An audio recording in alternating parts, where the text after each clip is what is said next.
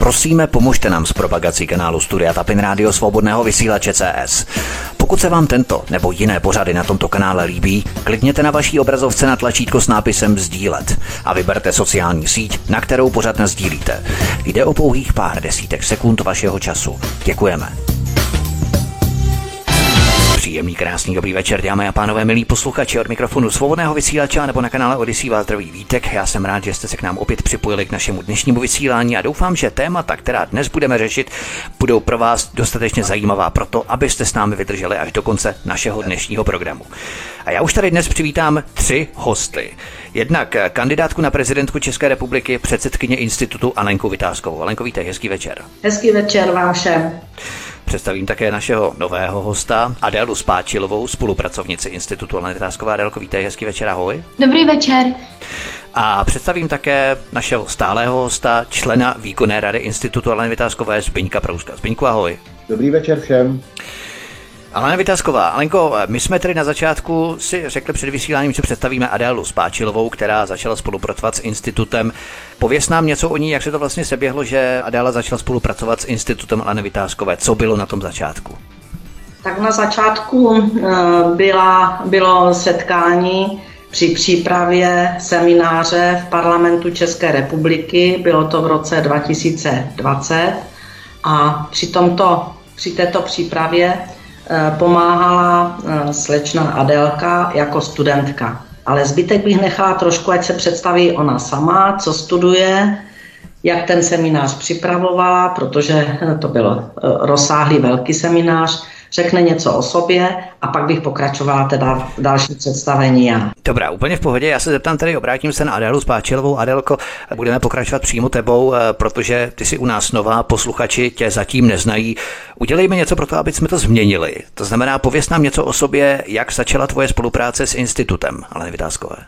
No, tak já jsem se k institutu Aleny Vytázkové dostala před školu, přes školu, jak už paní Vytázková říkala, tak jsem eh, pomáhala pořádat vlastně přednášku v poslanecké sněmovně o spravedlnosti a vymahatelnosti práva, zda žijeme v právním světě.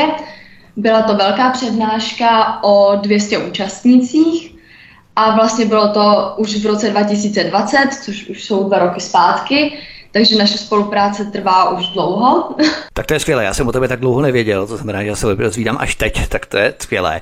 Nicméně pověs nám, ty jsi se zmínila o tématu, zda žijeme v právním světě. Máš pocit, že otázky ohledně vymáhání spravedlnosti, ohledně politické korupce a tak dále, nebudeme to přímo specifikovat, ale všeobecně otázky kolem práva spravedlnosti, že tato témata mají nějaký potenciál zasáhnout širší skupinu vašich vrstevníků nebo tvých vrstevníků, anebo si spíš ojedinělý ojedinělý případ, který řeší tyhle otázky? No, myslím si, že e, to určitě má možnost zasáhnout více mých vrstevníků. A zajímá to lidi kolem tebe třeba, když se začne mluvit právě o těchto tématech, když řešíš nějaká z těch témat s kamarády, jakou máš odezvu? Spíš vlažný nezájem, a nebo to dokážeš uchopit tak, že vzbudíš určitou pozornost, když se bavíš právě o tématech, jako je spravedlnost, vymáhání práva a tak dále? No já si myslím, že určitě to zájem vzbudí, že každého tohle zajímá, i když na to má každý odlišný názor, tak vždycky se zapojí spoustu lidí do debaty a takovéhle věci řeší. To je skvělé. A institut ale nevytázkové lidé třeba v tvém okolí znají eh, spíše povrchně, nebo se s tou prácí obeznamují nějak víc? Díky tobě. Uh, Spíše povrchně. Tak to je Adela Spáčilová, která spolupracuje už déle s institutem Aleny Vytázková. Byla tak nějak eh, nepříliš medializovaná. Teď jsme ji konečně vzali do svobodného vysílače, takže už jste ji poznali i vy, milí posluchači. Nechám tě chvilku, Adelko, oddechnout, vydechnout, obrátím se na Alenu Vytázkovou. Je jaro, skoro už léto, lidé tráví mnoho času venku.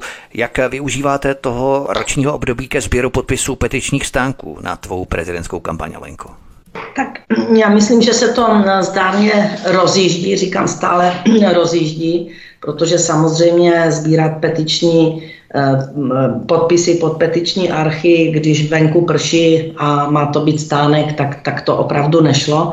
Nicméně teď se nám to podařilo i přes spolupracovníky různých firm, eh, kde jsme k 15. pátý jsme dělali takový zčot zase, no, tak máme 21 tisíc podpisů něco přes 21 tisíc podpisů, což považuji, že to skutečně udělalo nějaký skok a že k tomu přispělo i vysílání eh, eh, vysílače, rádia a dalších eh, nemainstreamových médií a dalších, kteří zmedializovali de facto tuto záležitost tím, že občané se začali sami hlásit skutečně ve velkém a podepisovat archy, ale stále je to málo, stále nám chybí 80 tisíc podpisů, ale ten skok byl obrovský a mě to udělalo obrovskou radost, protože je to předurčení k tomu, abych se tohoto klání vůbec mohla zúčastnit. Možná někteří posluchači jsou zmatený lehce tím, že Alenka Ač zmínila, že mají přes 20 tisíc podpisů, tak chybí ještě 80 tisíc. Ty chceš eh, se sbírat ne 50, což je minimální hranice pro ucházení se o prezidentskou kandidaturu, ale chceš 100 tisíc, rovných 100 tisíc. Je to tak? Ano, ano, je to přesně tak. Eh, tak to informují no, občany i ve vydání prvních novin, které vyšly, že chci minimálně 100 tisíc podpisů na petiční archy a to ne z toho důvodu, že, že bych si prostě něco vymýšlela, ale z toho důvodu, že pokud mám být úspěšná ve volbách a úspěšnost já beru, že, se, eh, že vyhraju, eh, tak eh, potřebuji mít plošnou podporu občanů. A těch 50 tisíc je poměrně málo, i těch 100 tisíc je málo. K tomu, že budu pak potřebovat 2 miliony 800 tisíc voličů, kteří mi ten hlas hodí, tak těch 100 tisíc je málo. A já to nazývám, že zasazujeme v této chvíli jenom semínka těmi podpisy, aby z toho začal růst malý strom a já pak mohla k těm stromům vlastně jezdit na debaty a hovořit s lidma, aby ten strom se mohl rozrůst a ta podpora pak dosáhla toho, že v těch volbách budeme úspěšní se všemi, kteří teď upěnlivě sbírají podpisy, kteří se snaží eh, vysvětlovat eh, svým přátelům, občanům, všem, které hm, dosáhnou, eh, ať už na petičních místech stacionárních, protože už vidíte, že na mapce máme, už se nám tam zabodávají ty špendlíky těch, kteří nás trvale podporují a petiční stánek vlastně Eh, vytvořili ve své prodejně, ve své advokátní kanceláři, prostě tam, kde je možnost a jsou ochotní eh, tuto práci dělat. Takže se to pomalu rozjíždí a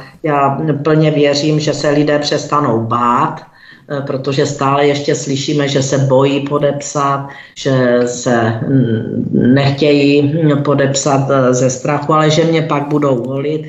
Ono mě to strašně těší, když to říkají, ale prostě bez jejich podpisů, když tam nebude těch 100 tisíc, tak pak stejně mě volit nebudou, protože já do toho nepůjdu.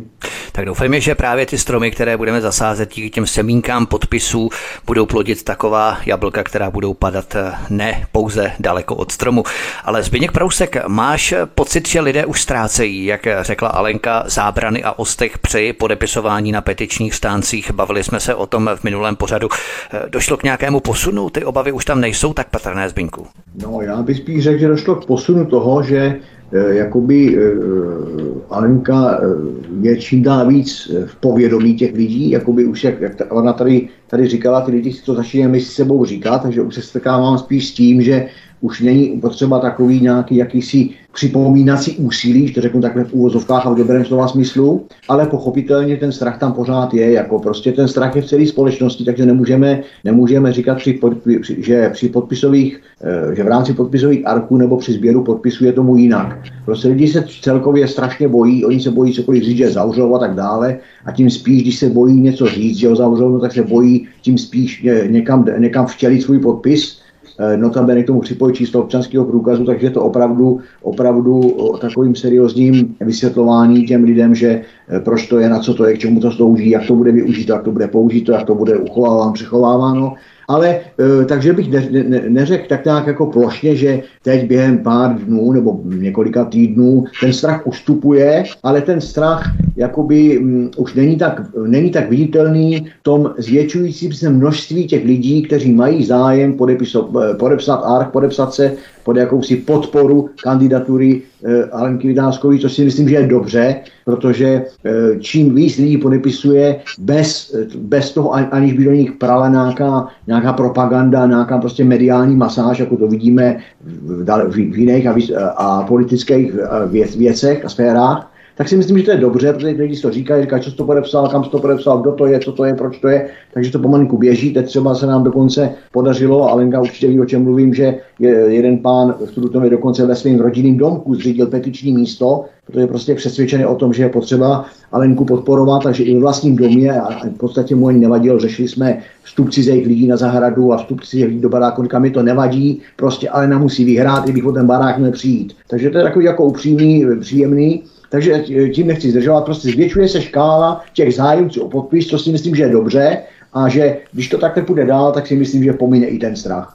Myslím, že 20 tisíc podpisů, 21 tisíc podpisů za zhruba kolik? Dva měsíce, že to je, takže to je naprosto obdivuhodné číslo. Adéla Spáčilová, Adélko, ty jsi se také účastnila některých akcí na sběr podpisů u petičních stánků. Já jsem se sbírání podpisů nezúčastnila, protože uh, již v institutu dělám jiné věci, které pomáhají, tak toto jsem vynechala.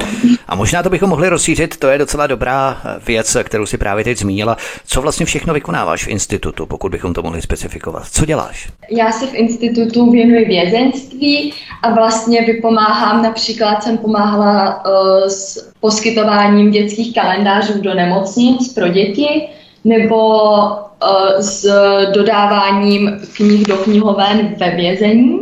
A dále se zabývám administrativou vlastně v institutu.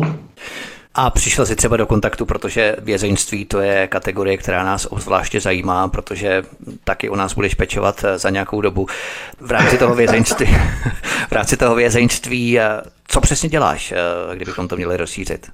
No, vlastně jsem se zabývala dětmi. Vlastně děti, které vlastně nemůžou za, nemůžou za to, že jejich rodiče jsou ve vězení a vlastně třeba na Den dětí jsme tam zasílali ty dětské kalendáře, aby aspoň ty děti měly nějakou radost. Ještě než ti dám Adelku k mikrofonu, tak musím něco na ní prozradit, protože ona je ostýchavá a nepochválila se ze vším, co vlastně dělá na institutu protože ona byla jedna a jediná vůči osoba, kdy jsme před eh, těmi x lety, v tom roce 2020, zakládali studentský justiční dvůr.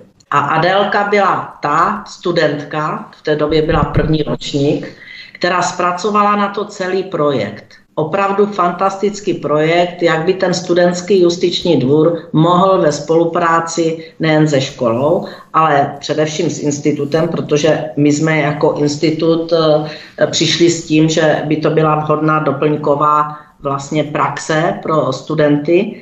Takže Adelka to zpracovala, ten projekt, a pak světe divce, co se stalo. Přišel covid a e, začaly vlastně preluky ve škole, zákaz scházení, e, takže e, část studentů de facto odpadla, pak se nesmělo, pak se vyučovalo nějak na dálku, byly skluzy ve školách, takže se do jisté míry ten projekt pozastavil i ze strany školy, protože škola chtěla pak, když se vždycky chvíli učilo, aby děti byly víceméně ve škole, ne děti, to nejsou děti, studenti, tak eh, se to pozastavilo a Adelka zůstala věrná a jako jediná vlastně v intencích eh, těch jednotlivých kroků toho projektu pracuje jako, dobro, nebo pracu, pracuje jako dobrovolník celá ta léta a de facto ona u toho vydržela, což musím vyhodnotit, že je to vynikající výsledek a fandí mi, aby Eh, příští rok bude maturovat, takže já ji hodně fandím, aby odmaturovala se samýma jedničkama, protože se samýma jedničkama do posud studuje, abyste věděli, kdo je Adélka, ona to sama na sebe neřekne. A e, věřím, že eh, bude studovat práva tak, jak chce a bude pak pracovat ku prospěchu no, veřejnosti, tak aby vymahatelnost práva se stala běžnou záležitosti pro všechny občany. A teď dám slovo Adelce, protože ještě možná řekne něco o škole, kde studuje, anebo řekne něco jiného. Jo, tak, takže tak na Adelko, co na sebe napráskáš, co na sebe prozradíš? Já první musím poděkovat za slova chvály, co tady padly. A teda ohledně školy, tak studuju střední školu Trivis, je to vlastně veřejnoprávní škola, kde já se teda chci nejvíc zaměřovat na právo v budoucnosti a chtěla bych se tomuto zaměření dále věnovat na vysoké škole. Tak to je skvělé, budeme ti držet palce i v rámci maturity, i v rámci nástupu na vysokou školu. Nicméně v rámci toho justičního dvora, což je jakoby další divize nebo sekce institutu nevytázkového, o tom bychom možná třeba taky mohli někdy v budoucnu natočit pořád, protože ty jsi vlastně byla jediná vyselektovaná, vyfiltrovaná, kdo vydržel. To je pravda. Tak eh, přejdeme ještě k Alence Vytázkové. Přibylo hodně nových měst nebo provozoven, eh, nebo jde víceméně o stále ty též jako minulý měsíc, když jsme spolu hovořili, Alenko? Eh, něco, něco málo přibylo a přibývá, protože se to zaběhává, ale mohu poukázat na firmy, malé firmy, větší firmy, které, se, které podporují vlastně moji kandidaturu, její zaměstnanci podporují, takže od tam přišlo eh, nejvíce petičních archů.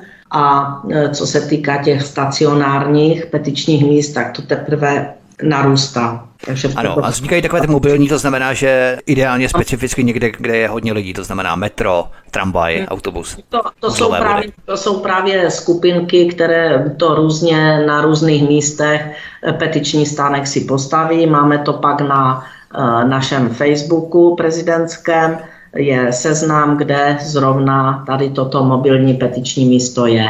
Ale řeknu vám jeden krásný příběh, Máme nejstaršího nebo nejstarší eh, podporovatele 82 let a 80 let, kteří mají petiční stánek náš. Je to na Ostravsku. Pan Čala se svým kolegou, pan, eh, kteří napsali dokonce krásnou básničku a věnovali mě ji, budu ji zveřejňovat eh, k volbám. A to jsou nej, ti nazbírají, já nevím, jak to dělají, ti dva pánové, ale ti jsou tak aktivní, protože my jsme měli poradu e, minulý týden e, v Ostravě, teda se skupinou v Ostravě, e, měli jsme předtím se skupinou v Praze poradu a Pánové přijeli s hromadou podpisových archů už hotových. Teď uviděli vzor toho petičního stánku, protože jsme to prezentovali jako, že tento petiční stánek, který je už olepený a mohou si ho vzít do tašky, Eh, tak eh, se jim tak líbil, že než se všichni ostatní stačili hlásit, kdo všechno chce petiční stánek, tak pánové si okamžitě zbalili ten, co stál a, a eh, je, jezdí vlastně na Ostravsku, a že si berou region od Ostravy po Opavu, že to je jejich region.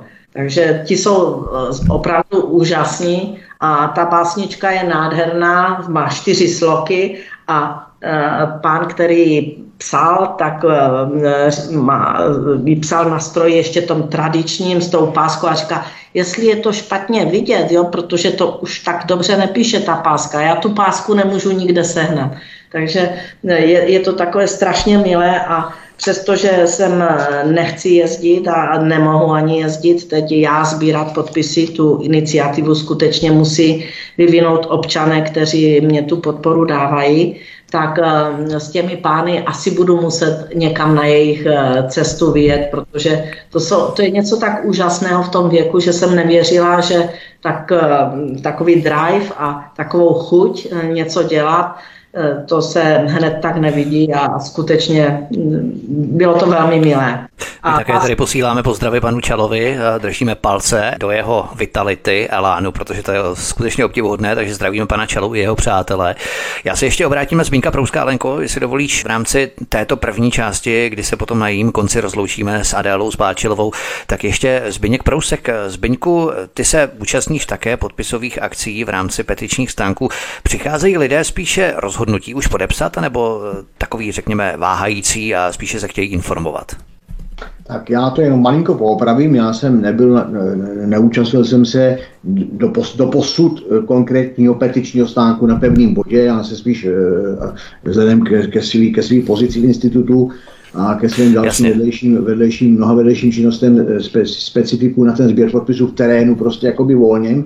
Ale to nic, ten ty otázce, otázce nemění. E, teď je to ve stádiu, že lidi přichází sami, což je si myslím dobře. Jo, bylo takový jakoby první stádium, my jsme opravdu začínali a sám, sám víš, že to je opravdu otázka několika týdnů, že to není žádná, žádná historický období, je to prostě všechno nová činnost, nová aktivita, nová iniciativa. Takže v těch opravdových začátcích to bylo takový jako spíš ve stádiu Eh, ne přemlouvání, ale představení se a potom něco dělat. Dnes, dneska se to pomalinku otáčí, čili ti lidi chodí za mnou, říkají, hele, ty děláš pro tu vytázkovou, tamhle to, tuhle, to, já bych to taky chtěl podepsat, jo, takže arch, prostě podpis eh, a, nevím, a tak dále. Čili tak, jak otázka zněla, odpovídám, už je to ve stádiu, bych řekl, tak jako za tou, za tou polovinou, kdy ti lidi zač- sami vyhledávají mě a nemusí vyhledávat nebo že nemusím, ale, ale nechám si to slovíčko, nemusím vyhledávat já je, už oni jakoby spíš chodí víc za mnou, co si myslím, že je velmi pozitivní. Já jenom ještě tomu upřesním, že já mám zase, musím říct objektivně tu výhodu, že o mě ti lidé v okolí prostě vědí, že já, jo, že já tu součinnost eh, s Alenkou Vytázkovou prostě mám už, můžu říct několika letou, takže jsem jakoby ve výhodě. Rozumím, já jsem říkal, že jsi taková chodící výkladní skříň nebo chodící reklama právě pro kampaně Len Vytázkové, řekněme to, definujeme to tak. A chodící vizitka. tak, chodící vizitka, fajn. Dobrá, my uh, skončíme tuto první část, zahrajeme si píchničku, zároveň se rozloučíme s Adélou Spáčilovou, která byla naším hostem která nám představila její činnost, kterou vykonává v institutu Aleny Vytázkové. Adelko, mě se moc fajn a těšíme se, že se tady třeba s tebou setkáme na svobodném vysílači i někdy příště. Měj se hezky, ahoj. Já taky, děkuju. Naším hostem byla Adéla Spáčilová, která spolupracuje s Institutem Leny Vytázkové v rámci justičního dvora a samozřejmě nás dále v našem pořadu bude provázet kandidátka na prezidentku České republiky, předsedkyně Institutu Alena Vytázková a člen výkonné rady Institutu Zbyněk Prousek. Hezký večer, příjemný poslech. Já vás, milí posluchači, znovu vítám při poslechu svobodného vysílače od mikrofonu vás zdraví Vítek také na kanále Odyssey a spolu s námi tu dnešní večer zůstává stále hostem kandidátka na prezidentku České republiky, předsedkyně Institutu institutu Alena Vytázková a člen výkonné rady institutu Zbyněk Prousek. Alena Vytázková, svoboda slova, projevu a názoru se stále stenčují a zužují. Po bývalém komunistickém vojenském prokurátorovi máme Lenku Bradáčovou, která pojem svobody opět relativizuje. Prý ten, kdo veřejně popírá, spochybňuje, schvaluje nebo se snaží ospravedlnit zločiny proti lidskosti, válečné zločiny nebo zločiny proti míru, se dopouští schvalování genocidy. Odkaz číslo jedna v popise pořadu na Odyssey. Já v tom mám tak trochu nepořádek. Když protestuju proti české vládě, která na Ukrajinu odlifrovala zbraně za více jak jednu miliardu korun. Znamená to, že česká vláda podporuje mír, protože kdyby podporovala válku, tak by to přece splňovalo znaky trestného činu výjmenované Lenkou Bradáčovou, ne? Takže podporuje česká vláda mír nebo válku posíláním zbraní na Ukrajinu, Alenko? Tak v každém případě podporuje válku, to je logické všem.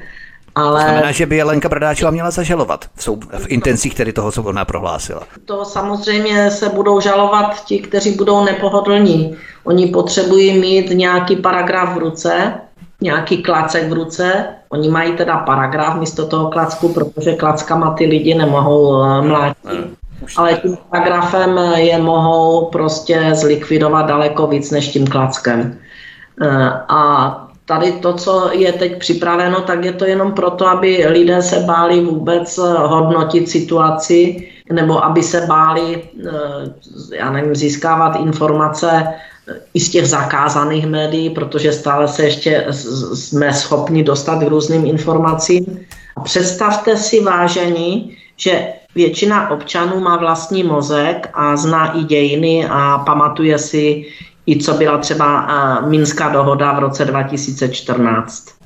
Takže tady je pak těžké e, to lidi umlčet a pak je jednodušší je nechat zavřít, e, protože je to skutečně jednoduché z jakéhokoliv důvodu. Buď si ho vymyslí, protože je to jednoduché si cokoliv vymyslet, a navíc, eh, když eh, se pak ukáže, že to byl výmysl a vy už třeba dva roky sedíte, tak se těm, co si to vymysleli, vůbec nic nestane. Tak eh, a zjistí se to až při obnově procesu třeba.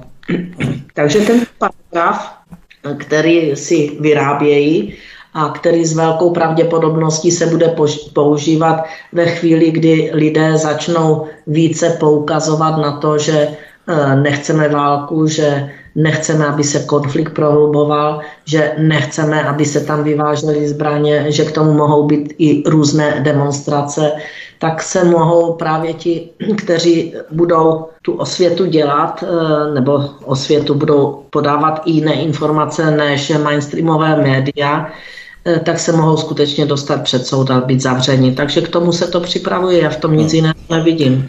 To je takový velký paradox, kdy lidé, kteří protestují proti posílání zbraní kamkoliv, protestují proti tomu bojují za skutečný mír, tak ti jsou potom obvinění a lidé, kteří podporují posílání zbraní kamkoliv, tak vlastně podporují válku a ti obvinění nejsou. To znamená, že dochází k převrácení pojmu.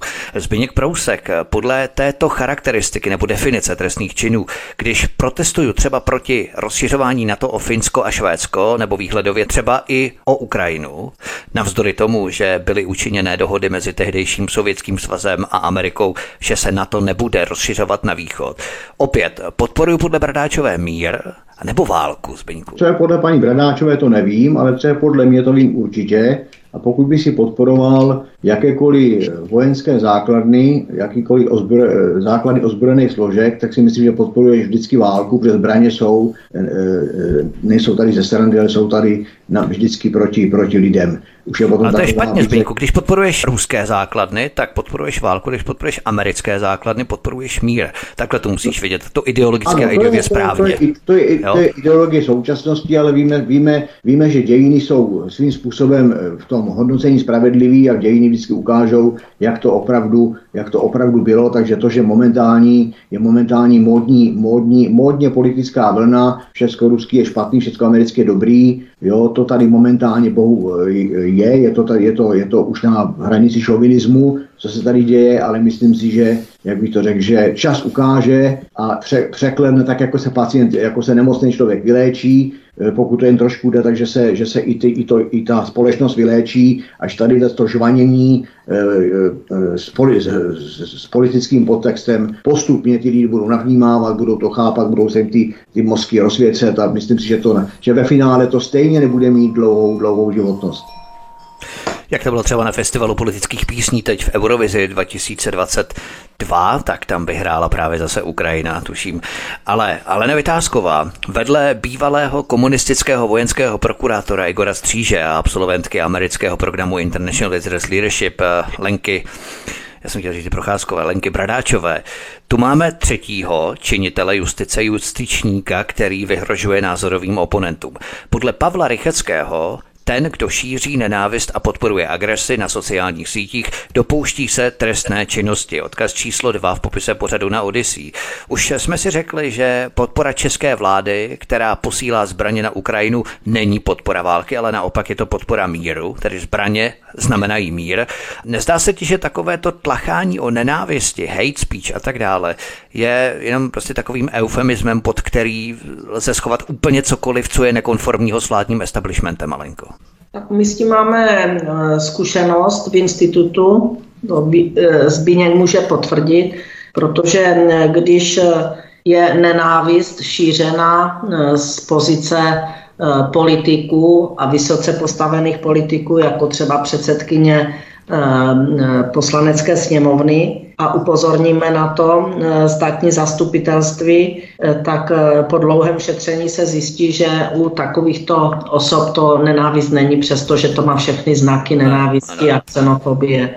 Takže asi to je míněno, že to platí jenom pro některé osoby, ty, já nevím, menšího člověka, nechci, nechci to nazvat jinak, ať to nevyznívá hloupě, ale prostě člověka, který je obyčejný, tak se je jiný parametr, než když takovéto hm, hlásání a nenávist e, k národům, protože to je nenávist pak už k národům, že? E, tak e, to prostě u těchto osob neplatí. Takže tu vidíme opět, tak dlouho hovoříme dvojí metr využití práva a spravedlnosti, výroba zákonů, které vlastně slouží k potlačování nepohodlných a naopak k ochraně eh, těch, kteří by měli být stíháni. Zbigněk Prousek, v souvislosti s Pavlem Rycheckým, není to tak, že čím více mají současní skorumpovaní papaláši plná ústa míru, tím více podporují válku, zbraně, respektive vojensko-průmyslový komplex, že jde v podstatě o protipol toho, co hlásají. Eh, nacházíme se v jakémsi převrácení nebo obrácení pojmů Zbyňku. No já ještě, ještě si dovolíš se vrátím opravdu velmi okrajově k tomu, co řekla Alenka, protože považuji za důležitý, nebo respektive to téma považuji za důležitý. Já si myslím, že všechno to, co ona tady, eh, co tady, o čem se tady bavíme a co tady Alenka správně zmiňovala, tak je to součást cíleného šíření strachu. To pořád se o tom bavíme, bavíme se o, to, o, o, bavíme se o tom při podpisech, bavíme se o tom v zóně toho či onoho a tady je to markantní vidět. E, je to prostě součást cíleného šíření strachu mezi lidi, aby se lidi báli opravdu úplně všeho, měli hlavičky dolů, byli podaní a poslušní. To si myslím, že je potřeba našim posluchačům pořád připomínat, protože e, myslím si, že to, je takové, bych řekl, zásadní zásadní názor. A zároveň ještě jenom jsem chtěl říct Vítku, co to ale taky značí. Zároveň z mýho úhlu pohledu to taky značí to, že ti, jak já vždycky říkám, s oblibou mocipání, mají zřejmě tedy z těch lidí strach. Proč potřebují e, cenzuru? Proč potřebují lidi, e, myšlení lidí utemovávat a utlumovat, aby lidi nepoužívali mozky? To znamená, že kdyby je používali, dozvěděli by se něco jiného, než svatá inkvizice hlásá. A tady to je to samé. Kdyby se lidi tedy nebáli, ty, justi, ty justice, co by, co by ty lidi dělali? Protože někomu budu říkat, než na horky spálíš se, tak on tak ho nemusím zastrašovat, že on to pochopí sám a ví, že to tak je. Takže tohle to si myslím, že je taková, taková řečnická otázka se nad tím, nad tím, nad tím jakoby zamyslet. A další věc je, ale ty si bych chtěl něco říct, Vítku. Já jsem nic ani no. nechtěl říct, povídej, pokračuj. Dobrý. Eh, pak je teda ještě taky další věc je, eh, jo, tady jak paní Bradáčová, tak eh, teďka teda pan Rychecký, předtím to byl pan bývalý prokurátor Stříž, tvrdí, že teda stíhat každého, kdo šíří nenávist. Ale já si myslím, že tady, jestli tady někdo šíří nenávist, tak je to naše vláda, naše politické elity a to je cílená nenávist proti Rusku. A ta už potom se promítá v té každodenní praxi tak, že lidi nenávidí řidiče ruského kamionu jenom proto, že převáží zboží, zboží z bodu nebo náklad z bodu A do bodu B. Potom už je nenávist všechno, co je, všechno, co je ruský, to znamená ruská zmrzlina, ruský čaj. A to je to, to je podle mého názoru to šíření nenávisti, to cílený šíření nenávisti, jak tady ty zbír, konec konců zmiňoval, všecko, co je, co je pro americký, co je pro americký základ, no tak je dobrý, všecko, co je také špatný, a e, to, co tady říkala Alenka, prostě svrhněme maďarskou premiéra, svrhněme v Bělorusku diktátora,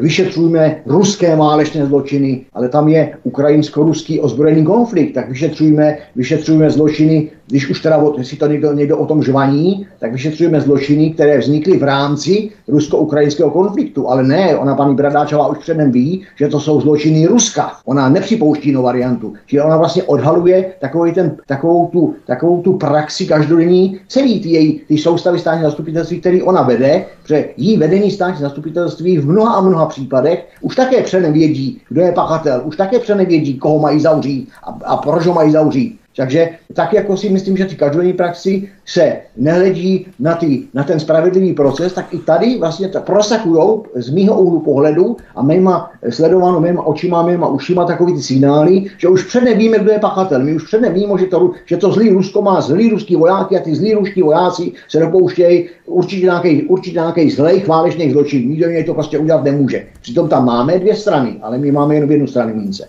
A pak jsem tak. se ještě chtěl pozastavit na takovou další takovou otázkou, kterou jako vydávám, jak se říká, do pléna. E, když se, já jsem si přečet poctivě, poctivě ten, to vystou, ten článek, který hovoří o vystoupení paní Bradáčové, zrovna tak jsem si přečet i ten článek, který hovoří o o e, Pavlu Rycheckým, že to je k tomu tématu, který tady dneska máme na programu a mě tam jako furt, v obou dvou těch činitelích, ale u ty paní Bradáčové víc, že ta se ráda předvádí v svých bílých šatech barvě nevinnosti, abych ji teda oblík do šatů černých, ale mě tam furt vyskakuje taková ta otázka, komu vlastně tyto dvě figury rezortu spravedlnosti slouží. Jestli slouží české veřejnosti, českým národním zájmům, to znamená české spravedlnosti, anebo jestli slouží více Aspenu, jestli mají více iniciativ ve jménu spravedlnosti, anebo ve jménu, ve jménu tzv. rekonstrukce státu e, a tak dále, tak dále. Ale já si myslím, že by ty odpověď je na snadě úplně jednoduchá.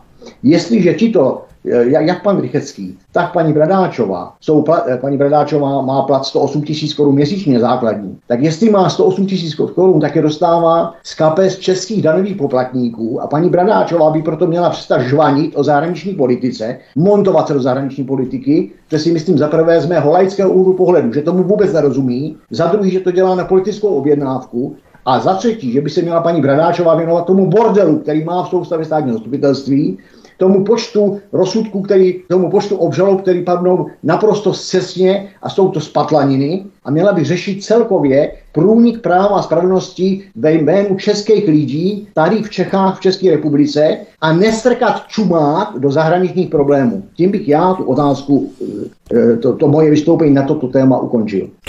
Ale Vytázková po výhruškách a zastrašování hned tří justičníků nebo tří činitelů v justici. Tu máme další zdražování. Inflace v Česku nadále zrychluje. V květnu meziročně stoupla na 14,2%. Nejvíce zdražuje bydlení, energie a potraviny. Růst cen zrychlil už desátý měsíc v řadě. Odkaz číslo 3 v popise pořadu na Odyssey. Dokonce už i mainstream začíná hovořit o tom, že stále více lidí začíná být závislých na potravinových bankách nebo rozvážených obědech. Proč myslíš, že navzdory této situaci stále horší chudoby v Česku je největší starostí justice názor o Ukrajině. Spíše než každodenní realita zajímá naše justičníky ideový profil obyvatel, řekněme, Alenko. Já, já se domnívám, že to je určitý způsob řízení našeho státu, protože to není jen justice, ale je to hm, především vláda, zákonodárci, kteří tomu nechávají volný průběh. Víceméně státní zástupci nejsou justice, ale je to orgány činné v trestním řízení. Jo? Je to něco na tom eh, rozhraní policie a soudnictví. Takže oni jsou mezi tím a jsou řízení ministerstvem spravedlnosti. Hmm.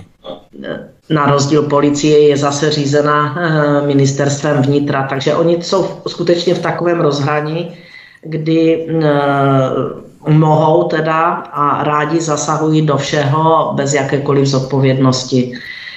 Proč nedělají to, co mají? Protože je baví více tady tato persekuce na lidech, kteří e, jsou už dneska tak vystrašení, ať už je to z dopadu covidu, ať už nebo průběhu, e, pak e, válka nebo konflikt na Ukrajině, předtím šír, zahájení šíření propadu energetiky, protože to šíření propadu nastalo pádem obchodníků a růstem vysokých cen, ale to ještě není všechno, to bude pokračovat dál, protože ten dopad zasáhl v prvním kole, jsme, si, jsme se domnívali, nebo občané se domnívali, že pouze je doma na těch účtech, už ti, kteří chodí jenom do práce a dejme tomu nepodnikají, nemají firmy, tak už to nebrali, že i ti podnikatelé mají ještě větší problém, protože ty výrobky s tou drahou energií nejsou schopni prodat a tu firmu nejsou schopni dál provozovat, čili teď už to jde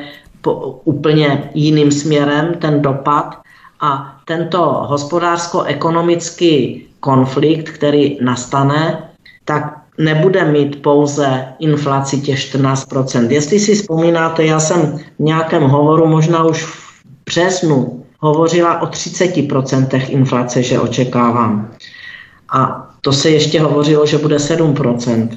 Já nechápu, proč vláda něco nečiní. Oni připravují zákony, aby mohli pak stíhat občany, kteří budou neposlušní a budou mít jiný názor.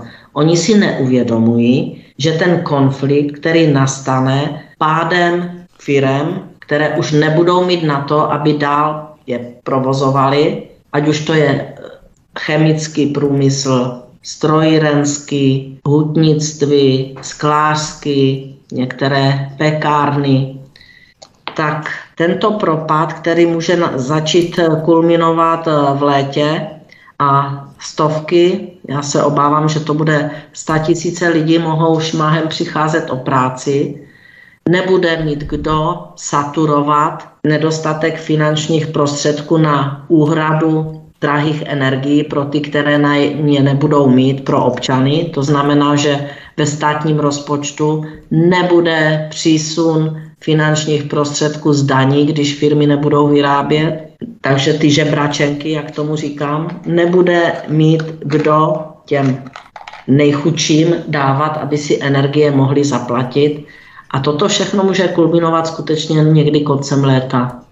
A nechat to v tomto stavu a starat se jako státní zástupci o věci, aby likvidovali lidi, kteří řeknou pravdu, kteří, kteří upozorní na tento nebezpečný jev, který probíhá dneska. On probíhá, to pořád jede dál. To jede rychlík. To skutečně postupuje velmi rychle a žádné kroky k zamezení těchto občanských bouří, protože to budou občanské bouře, eh, nikdo prozatím nedělá. A až to nastane a ti lidé skutečně začnou mít problém nejen s drahými energiemi, s šíleně drahými potravinami.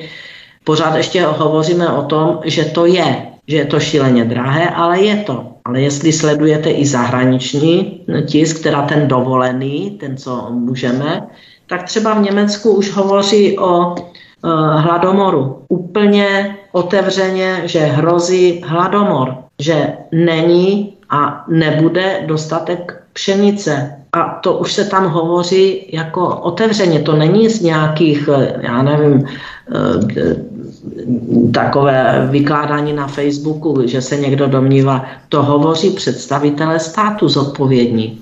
A Jestli my si pořád hrajeme na to, že dobře, on to bude akorát drahé a my dáme nějakou mm, almužnu těm lidem, ať neumřou hlady, nebo ať e, nám neumrznou, tak on, o tom to vůbec není. Ten problém je úplně jinde. Za prvé na to nebudou ty peníze jim je rozdávat, i když se zadlužíme neskutečně a nebudeme stíhat ani dluhovou službu hradit. Už asi víte, že jsme byli eh, hodnoceni jako Česká republika, že nám zvyšují nebo budou zvyšovat náklady na dluhovou službu. Bloomberg to takto už vyhodnotil. A tady to všechno, když vezmete v souvislostech, že peníze na to stát nebude mít, aby těm nejchudším dával, ať si tu energii mohou koupit, že firmy budou krachovat, že nebude spousta lidí mít pravidelný příjem ze své práce, protože budou nezaměstnaní, že jim nebude mít kdo dávat dávky v nezaměstnanosti, protože ve státním rozpočtu nebudou. A k tomu přijde ta další hrůza. A ta, že energii bude nedostatek a že bude potravy nedostatek. Jak už se naznačuje o hladomoru, to je něco šíleného, my si to nedokážeme představit. Nikdo z nás si to nedovede představit, protože ti Eh, já říkám staří, kteří zažili dvě války, první i druhou, kteří ví, co je to hlad, kteří prošli koncentračními tábory, těch už je skutečně hrstka, aby to předali svým potomkům a ti potomci, aby to brali vážně, že hladomor není legrace. A tím se vůbec nikdo nezabývá. Nikdo. V tomto státě nikdo. Jenom nás straší, zastrašují a hrozí nám, jak, na jak dlouho nás zavřou, když budete mít takovýto názor, aby lidé pochopili, že jde úplně o něco jiného, to, co dneska probíhá.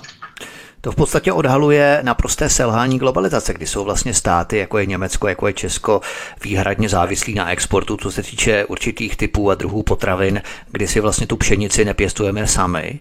A my nemáme potom možnost ani potenciál vyvinout technologie, které by i potraviny zpracovávaly, protože plyn nebude a všechny továrny zpracovatelské technologie jsou závislé právě na energii z plynu, takže vlastně to je všechno, všechno s druhým, ale justičníky české justičníky, české politiky se statisícovými platy netrápí to, kde lidé vezmou na energie, nájmy, potraviny, ale dělají si vrázky na čele jenom z toho, co si lidé myslí o Ukrajině.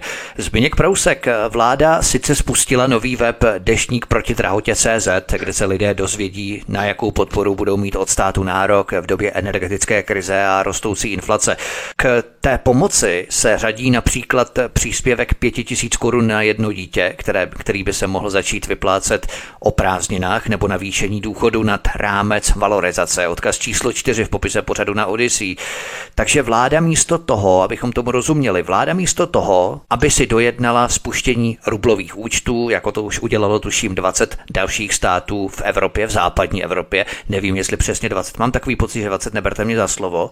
Vláda místo toho, aby si dojednala lacinější plyn z Ruska, jako to udělalo tuším 12 států v západní Evropě, tak raději bude ždímat už tak zdevastovaný rozpočet z covidu a přidávat na důchodech. Kdyby si ale vyjednala lacinější komodity a ne spotové ceny, tak by tolik zvyšovat důchody a přídavky rozhodně nemusela. Co tam mají podle tebe pro boha za ekonomii? Vítězí ideologie nad ekonomií, Zbyňku?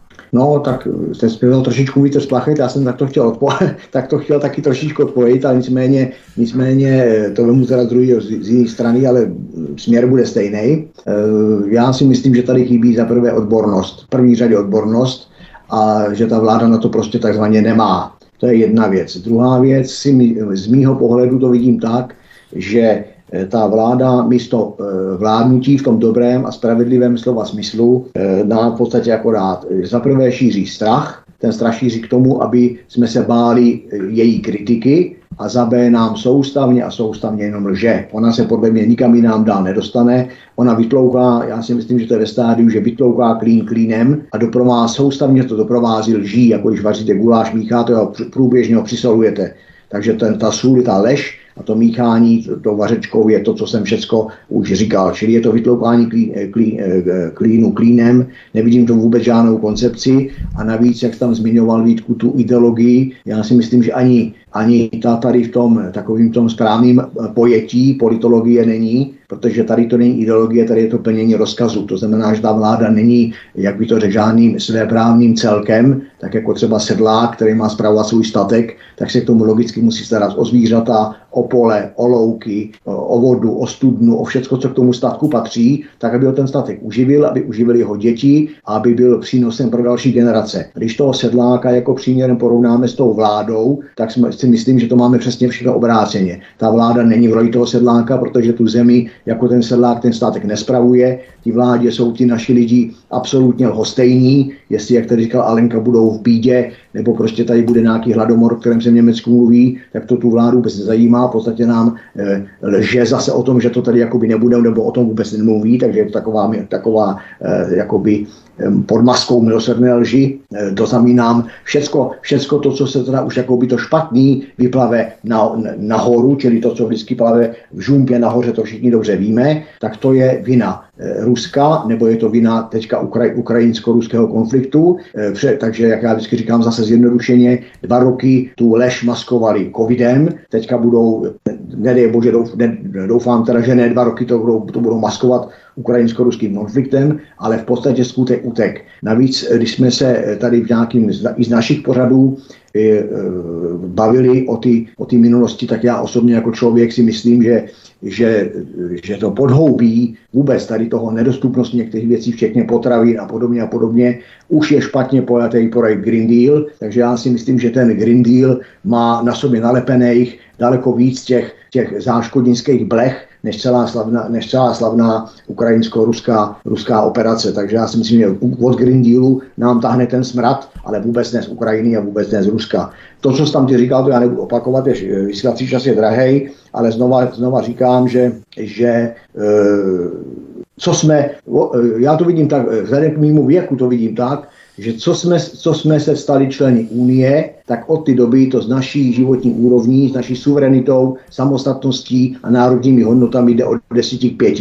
A teď si myslím, že to bude od 5, jak se říká lidově, cugrund. Takže si myslím, že se máme na to těšit, já to nechci rozhodně zveličovat, ani dramatizovat, ani tím nikoho strašit. Já nejsem ani vláda, ani státní zastupitelství, takže nechci nikoho strašit ale ještě když tady Alenka zmiňovala, teď jsem si, tím, že jsem řekl to, ten název státní zastupitelství, tak Alenka tady o tom e, e, celkem dost si myslím e, jasně, výstižně hovořila, tak já jenom si tady udělal stihnout nějakou poznámku, že kdyby, kdyby opravdu naše státní zastupitelství mělo na srdci trestnou činnost a ty naše, jak jsem říkal, i ty naše národní zájmy, tak by už dávno působilo Eh, jak proti šmejdím gangům, tak proti, tak by ale řešilo narůstající brutalitu policie, to jako by státní zastupitelství nevidí, eh, dál by se státní zastupitelství na rozdíl od Rusko, ukrajinská operace mohlo zabývat protiústavním nouzovým stavem, dokonce opakovaným. A tady jako paní Bradáčová, pan Stříž, ani pan Rychecký, nevi, nevidím, ža, nevidím, ne, ne, nevidím žádnou očividnou činnost, kterou by tady toto oni z pozice svých, eh, jak se říká, z moci úředním vstoupili. Dál nevidí porušování základních lidských práv, když byl porušen, porušený covidový zákon skoro 30krát. Myslím si, že, že mi dáte zapravdu oba dva tady ve studiu i, i naši diváci, že se v podstatě za porušení zákonu a ústavy nestalo nikomu nic a státní zastupitelství spí, nechce to vidět. E, výkřiky premiéra, že jsme ve válce, to je to, co tady Vítku zmiňoval ty, to by ten státní zástupce měl pochopitelně řešit z moci úřední, takzvaně ve veřejném zájmu. Ne, ne, nevidím řešení vůbec žádný. Vlastní zrádná působnost, očividná vlastní zrádná působnost mnohých vrcholných představitelů našich a státní zastupitelství spí. Čili jak znova říkám, nebudu zdržovat, náš posluchač si myslím, že se zorientoval, my máme v tom jasno, takže já si myslím, že opravdu ta hrozba, ne, není tady žádná z východu, není tady žádná hrozba covidu a víme, že se připravuje eh, covid římská 2, to zase na podzim na nás vyrukují s nějakým novým, nějakou novou modifikací a bude to zase takový ten povel zalez do boudy, lehní, neštěkej, tady máš vodu a buď rád a my jako nebudeme rádi za tu vodu ale eh, uzavřel bych to s tím, že, jak jsem říkal, ten příměr, eh, abych se vymáčknul srozumitelně pro naše posluchače, že ta naše vláda rozhodně není nic, co bejvával dobrý sedlák, který o svůj statek, o své lidi a o svá zvířata staral. Kandidátka na prezidentku, předsedkyně institutu Alena Vytázková a člen výkonné rady institutu Alena Vytázkové Zběněk Prousek jsou hosty u nás na svobodném vysílači od mikrofonu vás zdraví Vítek, také na kanále Odyssey. Případně máte-li, milí posluchači, nějaké komentáře, postřehy, návrhy, cokoliv, tak eh, zanechte komentáře na kanále Odyssey přímo pod tímto pořadem, budeme rádi. My si mezi tím zahrajeme písničku a potom v tomto tématu a v dalších navazujících eh, sekcích a tématech budeme pokračovat i dál. Hezký večer. Od mikrofonu svobodného vysílače nebo na kanále Odyssey vás zdraví Vítek. Spolu s námi našimi hosty dnes večer zůstává kandidátka na prezidentku České republiky Alena Vytázková a člen výkonného výboru institutu Aleny Vytázkové Zbyněk Prusek. Alena Vytázková, ještě abychom tedy doklepli to, co jsme našli před písničkou, v čem budeme pokračovat i teď. Myslíš, že česká vláda totálně rezignovala na ekonomiku, na to, co je pro nás výhodné a vedou ideové a ideologické švásty spolu s loutkovými špagáty přes americkou ambasádu v Praze, Alenko? Já, já jsem to úplně nevnímala. Teď je, je, je jako státní zastupitelství a špagáty eh, americké ambasády. Tak eh, všichni víme, eh, jaké vazby má Lenka Bradáčová, absolventi amerického programu International Visitors Leadership a tak dále. To znamená, že přes tu americkou ambasádu víme, že vedou nějaké základní agendy, které oni prosazují v České republice. No, paní Bradáčové se to všeobecně ví. O tady je spíš jiná otázka. Ta otázka je v tom, že jestli tomu tak je a vlastně jsou řízeni zahraničními mocnostmi, tak je to v rozporu s naší ústavou a může se to v těchto případech brát jako vlasti zrada a to uvidíme, co bude dále. Zbigněk Prousek, vláda chystá změny služebního zákona. Je to další téma, které budeme právě teď probírat. Ministerstva čekají v budoucnu velké změny. Má se změnit struktura jejich vedení a nejvyšší státní úředníci se budou muset o své posty ucházet opakovaně. Odkaz číslo 5 v popise pořadu na Odyssey. Myslíš, Zbinku, že je to dobré opatření, aby nejvyšší úředníci, státní nejvyšší státní úředníci, neměli zajištěné své posty na doživotí, anebo naopak je tu větší prostor pro korupci, kdy se začnou účelově odstraňovat profesionálové a začnou být nahrazovaní, řekněme, nímandy, ovšem se správným stranickým tričkem Zbyňku? No já si myslím, že, že od, od, od, od, z každé strany fouká trošku vítr z toho, co si říkal, protože je to takový, vypadá to lákavě, jakože prostě, myslím si, že tady, je tady vůči veřejnosti ze strany vlády, eh, tady tou chystanou změnou služebního zákona, eh, je to podávané jako jakási maska pro zkvalitnění státní zprávy, ale já si myslím, že právě tak, jak to tady zmínil z Kulínkově, budete, že, tam, že ten cíl je přesně obrácený, ten cíl je politizace úředníků, to znamená, buď to nám budeš, buď to budeš oddaný naší ideologii, to znamená, že my dostaneme z Bruselu nějaký rozkaz a ty ho prostě budeš v té praxi provádět, něco jako vykonávatel exekutora, tak se k tomu musí vybrat takový lidi, kteří byl loajální k tomu, k tomu úkolu, k tomu zadavateli toho úkolu. A myslím si, že tady právě naopak vůbec žádná odbornost, odbornost a tím spíš objektivita Eh, a znalost práva nebo znalost zákona k tomu potřebného nebude, nebude rozhodovat. Myslím si, že spíš to je takový upevnění totalitní moci. Hlavně prostě, aby tam byl náš člověk, tak jako to dělali kdysi, když si pamatujeme kádrováci v některých velkých podnicích a podobně, bylo prostě úplně jedno, jestli to byl hlupák nebo chytrý člověk, hlavně, že to byl takzvaně náš člověk, že to byl člen strany. Eh, mimo jiné to byly i pochopitelně chyby toho režimu ale eh, tak si myslím, že tady to k tomu spěje, protože kdyby chtěli opravdu, kdyby ta vláda chtěla opravdu něco napravovat z hlediska služebního zákona, tak já si myslím, že celý ten služební zákon je, je takový paskvil konec konců. Pokud já si vzpomínám, i tak mnou oblíbená Evropská unie nebo Evropská komise tomu měla eh, už ve své době, když se schvaloval nebo když vznikal řadu, řadu výhod. Já si myslím, že je absolutně špatně, aby někdo měl něco, jako se vždycky říkávalo, definitiva, Tí, to je přesně jako jsme se o těch, o těch justičnících a talárnících, taky ty státní úředníci, byť nejsou tak vidět, ale oni vlastně pro toho občana toho, toho pramálo dělají. Jinými slovy, když stát chce něco po občanovi, tak ho umí šikanovat prostě 24 hodin denně, ale když, stát, když, chce, když chce občan něco po státu, cestou právě těch konkrétních státních úředníků, ať už to je,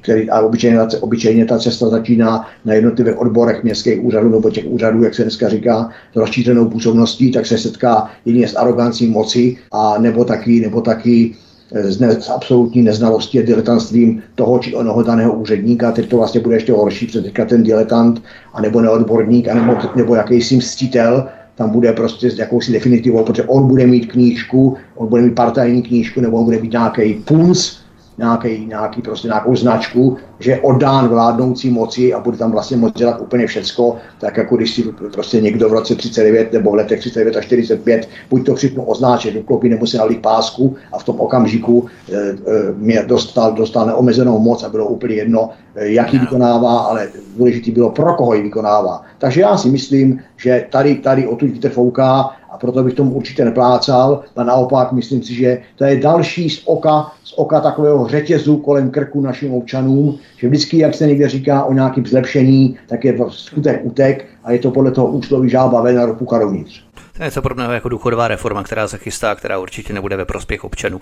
Ale a abychom ještě navázali na tohle téma, ale na Vytázková, podle vládní koalice to má pomoci k odpolitizaci státní zprávy, ale podle opozice je zatím snaha vlády umístit do funkcí vlastní lidi. Právě to, jak říkal Zbyněk.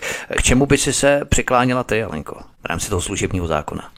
Tak eh, já eh, služební zákon neuznávám, eh, protože služební zákon skutečně zabetonoval některé lidi, kteří na to nemají, aby vůbec vykonávali takovou činnost, tak je zabetonoval de facto do státních funkcí a neslouží vlastně veřejnému zájmu a neslouží nakonec nikomu než zájmům nějakých jednotlivců, ať už to je, že chtějí hm, dostat na pracovní hm, pozice nějaké své soukmenovce, že jim chtějí zajistit e, stabilní plat, ale rozhodně já s e, tímto zákonem nesouhlasím vůbec, jak byl pojat. A sami vidíte, jak se pořád s ním pleticháří, protože odejde jedna vláda, ta druhá vláda chce nasadit své lidi, což na druhé straně celkem chápu, jestli mám zodpovídat za ministerstvo a jeho činnost, tak tam nemůžu mít nějakou pátou kolonu, která mě bude sabotovat to, co by to ministerstvo mělo dělat. Takže je to opravdu hodně složité eh, k řešení, protože vždycky nová vláda bude poukazovat na to, že si tam dávají své lidi. Na druhé straně žádná z vlád nechce, aby tam tu pátou kolonu měla. A pak eh, dělá, dělají různé reorganizace, které mnohdy jsou eh, až nezákonné proti tomuto zákonu o veřej, veřejné službě, eh, tak, nebo státní službě, ne veřejné, ale státní službě, tak dělají různé úkroky a vymýšlejí si různé věci, tak, aby to pak mohli zlomit a, a vyhodit ty, které tam nechtějí a dosadit si tam zase ty svoje, což eh, považuji při těch odstupných a, a to, jak eh, při těch funkcích je musí pak stát platit a oni jsou několik měsíců doma a dostávají vlastně plat. Prostě za tuto cenu je lepší, kdyby takový zákon nebyl, a postupovalo se normálně podle zákonníku práce. Pojďme na další téma. Zbyněk Prousek, člen ODS Jiří Minčič, se v otevřeném dopise obrátil na předsedu strany a premiéra Petra Fialu a vyzývá ho k rezignaci. Pracuje podle něj pro zájmy jiných mocností a páchá vlastně zradu. Cituji. Dodávat zbraně cizím zemím je vměšování do války a je to opět vlasti zrada, stojí v jeho psaní. Odkaz číslo 6 v popise pořadu na Odyssey. A jsme zase u toho, Zbyňku. Dokonce i člen ODS tvrdí, že posílání zbraní není mír, ale je to válka. Přesto, když s tím nesouhlasíš, máš proti tomu nějaké výhrady. Bradáčová, Stříž nebo Rychecký by tě označili za podporovatele války, ne míru. Přestože nesouhlasíš s posíláním zbraní. Mně to přijde, že žijeme opravdu v úplně obráceném světě.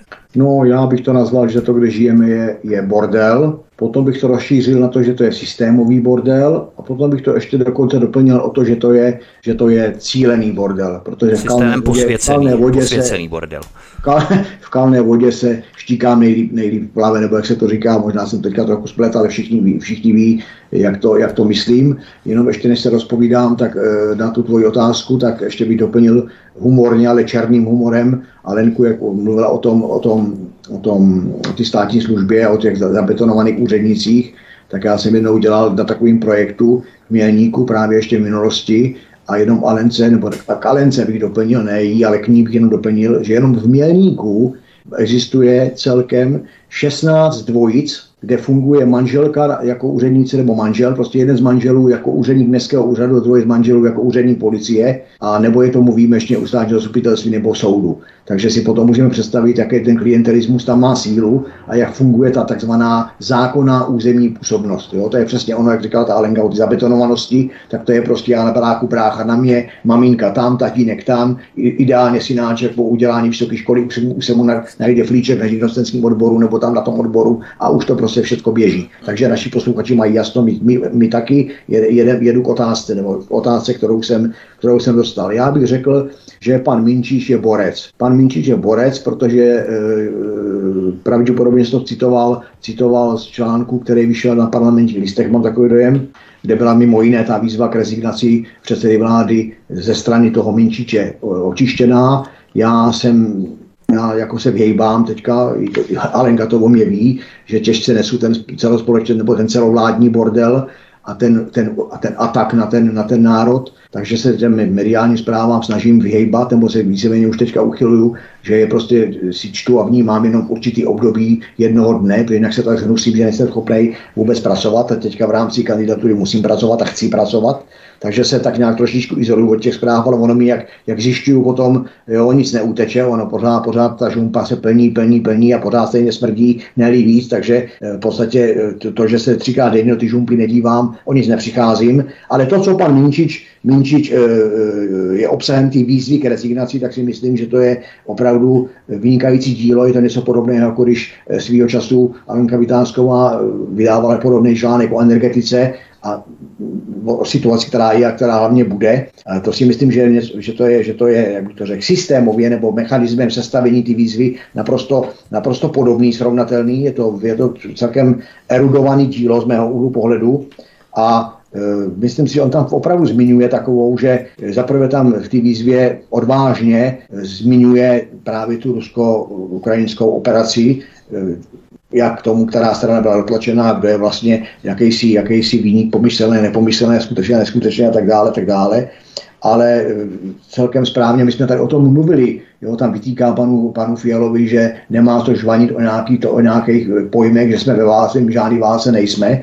Ono by se nechalo vůbec po, po, polemizovat nad pojmem válka, co je to válka. Ano, ano. A, a, a, kolik je tam, kolik takový válce musí být hrůz a co je to konflikt a tak dále. Ale to nechci tak, to nechci tak tady plejtvat časem, ale celkem správně tam jako e, vytýká panu Fialovi, že, jo, že pan Fiala není řadový pan Fiala, který jde z bodu A do bodu B, ale je to předseda vlády, je to premiér a Jestliže my tady uděláme nějakou chybu a hrdina paní Bradáčová by určitě číhá na to, aby nás mohla ostíhat, tak to, co si veme do úst premiér republiky, by mělo být třikrát promyšlený a čtyřikrát zvážený a pak teprve by to z těch úst mělo vylíst. A jestliže premiér Fiala kváká někde, že jsme ve válce a dělá to gesta jak Führer za řečnickým pultem, tak mi to připadá scesné, špatné, nemorální a možná právě jako ten podnět pro to, pro to zabývat se tím někdo jiný než, než jenom moje myšlenky a moje úvahy.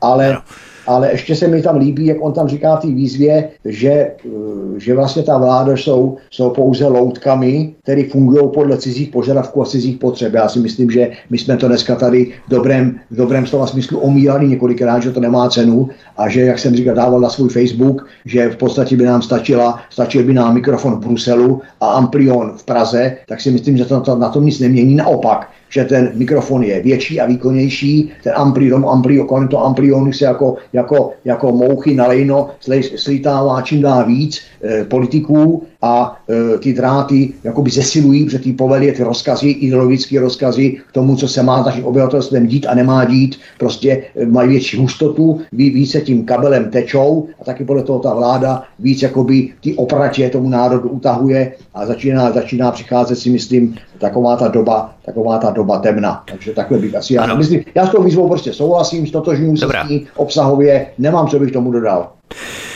Oni ti politici, mám takový pocit, jako kdyby si přáli, abychom v té válce byli. Je to takové zvláštní, když stále mechanicky opakují a drillují ty nekonečné válečné fráze a proklamace o válce a tak dále. Ale Nevytázková navzdory dopisu Jiřího Minčiče Führer Petr Fiala neměl při kandidatuře na předsedu strany na sjezdu ODS žádného protikandidáta. Svědčí to podle tebe o opětovném zakonzervování strany ODS, která už dávno konzervativní není? Alenko. Pokud eh, řídíte stranu tímto způsobem, že se neobjeví protikandidát s jiným názorovým eh, proudem dané strany, tak je to do jisté míry diktatura. To tak dříve bylo taky, že komunisti měli prostě eh, jednoho kandidáta, toho zvolili a, a volili ho stále a nikdy se protikandidát neobjevil. Takže ODS už není strana, která bývala, není stranou pravicovou, je stranou populistickou. A pokud se eh, česká pravice, tím nemyslím nějakou stranu nebo hnutí, ale skutečně česká pravice, pokud se tu neobjeví eh, strana nebo neobjeví eh, lídr, který, dejme tomu, i vytvoří nějaký proud v ODS, který bude skutečně pravicovým, tak eh, ta ODS zanikne. Tak, ČSSD. Já si myslím, jenom doplním, já si myslím, že než se, než se Vítku rozpovídáte, že, že poslední ODS v mých očích, já jsem tady ODS nebyl a ne, nezdílím, nezdílím programový program ODS jako takové, nikdy jsem ho nezdílel, ale posledním ODSákem a opravdu takovým jakoby osobností ODS byl pro mě Klaus, Václav Klaus. Taky to není můj žádný můj, jak by to řekl, mnou preferovaná osoba, ale to byl poslední takový, bych řekl, vůdce nebo osobnost, ano, to je to správné slovo, osobnost ODS. Pak přišel Hrobaš, Topolánek a pak to šlo všecko, všecko někam nechci říct, jsme ve vysílání. Jo, takže Já to si myslím právě v rámci, v rámci té politické strany ODS, že tam dojde k obrovské vzpouře právě těch podnikatelů, protože právě čeští podnikatelé budou díky té ukrajinizaci společnosti tratit nejvíce. Samozřejmě ti velcí, středně velké a velké podniky, ty nebudou, protože ty budou právě ty Ukrajince zaměstnávat, tím pádem budou mít o to lepší, pro ně výhodnější dumpingové mzdy, minimálnější mzdy, které jim budou moci dávat právě v rámci už tak minimálních mest pro české obyvatele, tak ty mzdy budou moci ještě snížit. Samozřejmě to bude hrát do karet ještě nadnárodním korporacím, to ještě lépe. Ale právě snižování těch mest a podsekávání těch mest, to je právě to, o co usilují právě ty největší nadnárodní korporace díky té ukrajinizaci společnosti a tlaku na zmenšování mest eh, díky jejich příchodu. A to bude právě to, na co ti drobní živnostníci doplatí, protože nebudou konkurovat, nebudou schopni konkurovat těm velkým, kteří právě budou zaměstnávat ty Ukrajince. Alenko, jak bys to viděla ty ještě před písničkou? Já bych to viděla ještě trošku jinak. Ze všech stran slyšíme, že nejsou zaměstnanci, že nemůžete sehnat zaměstnance jako kuchaře, nemůžete sehnat, já nevím, eh, instalatéra, nemůžete sehnat zedníka, nemůžete sehnat obkladače, nemůžete sehnat eh, pracovníka do stavebních firm, tím nemyslím jenom pomocné, ale odborné pracovníky, protože ti lidé údajně u nás nejsou. Údajně nám pomohou Ukrajinci. Ano, znám spoustu Ukrajinců, kteří skutečně umí řemeslo a, a chtějí pracovat. Spoustu znám, znám a e, jsou pracovití a jsou to lidé, kteří e, by skutečně mohli být e, nějakým e, doplněním toho, těch pracovních míst. Ale tu je třeba se zeptat, že ten systém je celý špatně. A ten systém spočívá v tom, že jsou u nás nastaveny skutečně nízké mzdy. Když je ale zvýšíte, a dám vám příklad e, v některých, e, u těch malých firm, když eh, zvýšíte zaměstnancům mzdy, tak už tu svoji práci v soutěži nevy, nevysoutěžíte. Proto, ano, ano, ano. Proto, jo, dražší. Produkt bude dražší. A ne, nejste schopen, prostě nejste schopen. Takže jde to proti malým firmám, živnostníkům, jde to eh, tím směrem, že budou zanikat. Ty velké korporace je budou pohlcovat. Takže to drobné podnikání, a tím myslím zaměstnanost do těch 200 eh, zaměstnanců, to drobné podnikání prostě bude dostávat na zadek. Tady je další problém, že není, je, je právo na práci, ale není povinnost pracovat. Jestli někdo bude křičet, že to je komunistické heslo, tak mu znovu říkám, nikdy jsem v komunistické straně nebyla. Ani před revolucí, ani po revoluci. Nicméně to, že je právo na práci a povinnost pracovat spojená nádoba, to si myslím, že je nutné dostat zpátky do povědomí lidí, protože mnoho lidí nechce, nechce pracovat. No, nech, nechtějí, protože se nějak tak protoulají tím životem a dostanou dávky, dostanou různé podpory a do té práce vám nepůjdou, anebo půjdou raději někde, já nevím, do těch velkých eh, skladovacích eh, firm, kde tam balí bedny, anebo je vybalují, prostě práci monotónní a eh, je to zase spojeno s tím, že maj, jsou nízké mzdy. Takže je to skutečně začarovaný kruh a pokud ho nena, nezačneme okamžitě rychle napravovat, tak ten trh práce bude skutečně o nedostatku lidí na různých pracovních pozicích. Souvisí to taky s, se, s nějakým dopadem ještě po revoluci, jak se začaly likvidovat učňovské školy, jak se začalo Eh, vlastně eh, demolovat vzdělávání způsobem, že ti uční budou mít střední, budou mít učební obor s maturitou, tak každý chtěl mít učební obor s maturitou, pochopitelně. I ti, co by vlastně na tu maturitu normálně neměli dosáhnout, protože by střední školu ne, nebyli schopni udělat, když by měla ty nároky, jak střední škola má mít. No a pak samozřejmě, když mám maturitu, tak přece nepůjdu někde do výkopu svařovat trubky. Já mám maturitu, tak já chci být manažer. Mám maturitu jako kuchař, já tam nechci být v kuchyni a, a e, vařit. Já chci být e, šéfem tam toho, já nechci vařit, já, já mám maturitu, já to tam budu a každý chce být manažer pak, ale nikdo už nechce pracovat. Takže je to začarovaný kruh a ten začarovaný kruh vznikl po eh, revoluci, kdy jsme začali znehodnocovat něk- některé věci, které za dřívějšího režimu byly prospěšné a byly dobré a návrat k tomu, že je, má každý povinnost pracovat, kdo je práce schopen, protože jsou samozřejmě lidé, kteří nejsou schopni práce a těm pak musíme pomoci ale nemůže to být zase na bázi, že každý ne, z těch, co nechce dělat, bude práce neschopen. Jo? To je zase takový švindl. Hmm. Takže já ten problém vidím z tohoto úhlu pohledu. A právě to drobní a malí podnikatelé živnostníci tvoří základ elektorátu ODS a tady právě bude se profilovat ta velká revoluce a vzpoura proti ODS, kdy oni zjistí, že nejsou schopni konkurovat těm velkým korporacím právě protože jejich mateřská strana, kterou vždy volili, ODS, preferuje Ukrajince a tím pádem podsekávání mest, dumpingových mest, kterým oni vážně nemohou konkurovat v případě zaměstnávání českých pracujících. Tak dáme si písničku a po ní vstoupíme do poslední části našeho pořadu kratšího formátu, kdy se budeme věnovat souboru témat, která tu máme připravená. Kandidátka na prezidentku České republiky Alena Vytázková Zbigněk Průsek, člen výkonné rady Institutu Alena Vytázkové nebo výkonného výboru rady, výboru, rady, institutu Vytázkové. Tak Zbigněk Prousek jsou našimi hosty u nás na svobodném vysílači anebo na kanále Odyssey. Od mikrofonu vás zdraví Vítek. Příjemný večer, po píšnice jsme tu zpátky. Od mikrofonu svobodného vysílače nebo na kanále Odyssey vás zdraví Vítek. Zůstávají s námi stále dnešní večer kandidátka na prezidentku Alena Vytázková a člen výkonné rady institutu Alena Vytázkové Zbigněk Prousek. Zbigněk Prousek, pojďme k policejní tématice, tvé oblíbené. Pět zraněných si vyžádala nehoda policejního a osobního auta v Kladně. Řidič auta zřejmě nedal přednost houkajícím policistům. Ten policejní vůz smetl v Kladně osobní automobil. Odkaz číslo 7 v popise pořadu na Odyssey.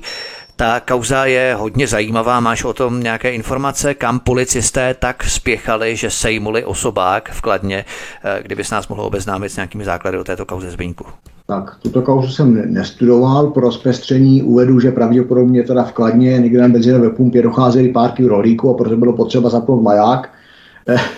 tak, tak, tak, tak toto vidím já. Nicméně podívejme se na ten problém ne zrovna v tom Kladně a ne zrovna na to auto. Tím nechci říct, že se mají eh, problémy posuzovat, jak bych to řekl, eh, specificky, ale podívejme se na, to, na tu větu, jak, tam, jak, to tam, jak to tam říkal, že, eh, jak tam něco říkal, že nehoda policejního vozidla, že nedalo, i pro jiným slovy chci říct, že tam něco o majáku bylo. Jinými slovy to auto jelo, eh, jak lidově se říká, s spuštěným majákem, jinými slovy s výstražným signalizačním zařízením.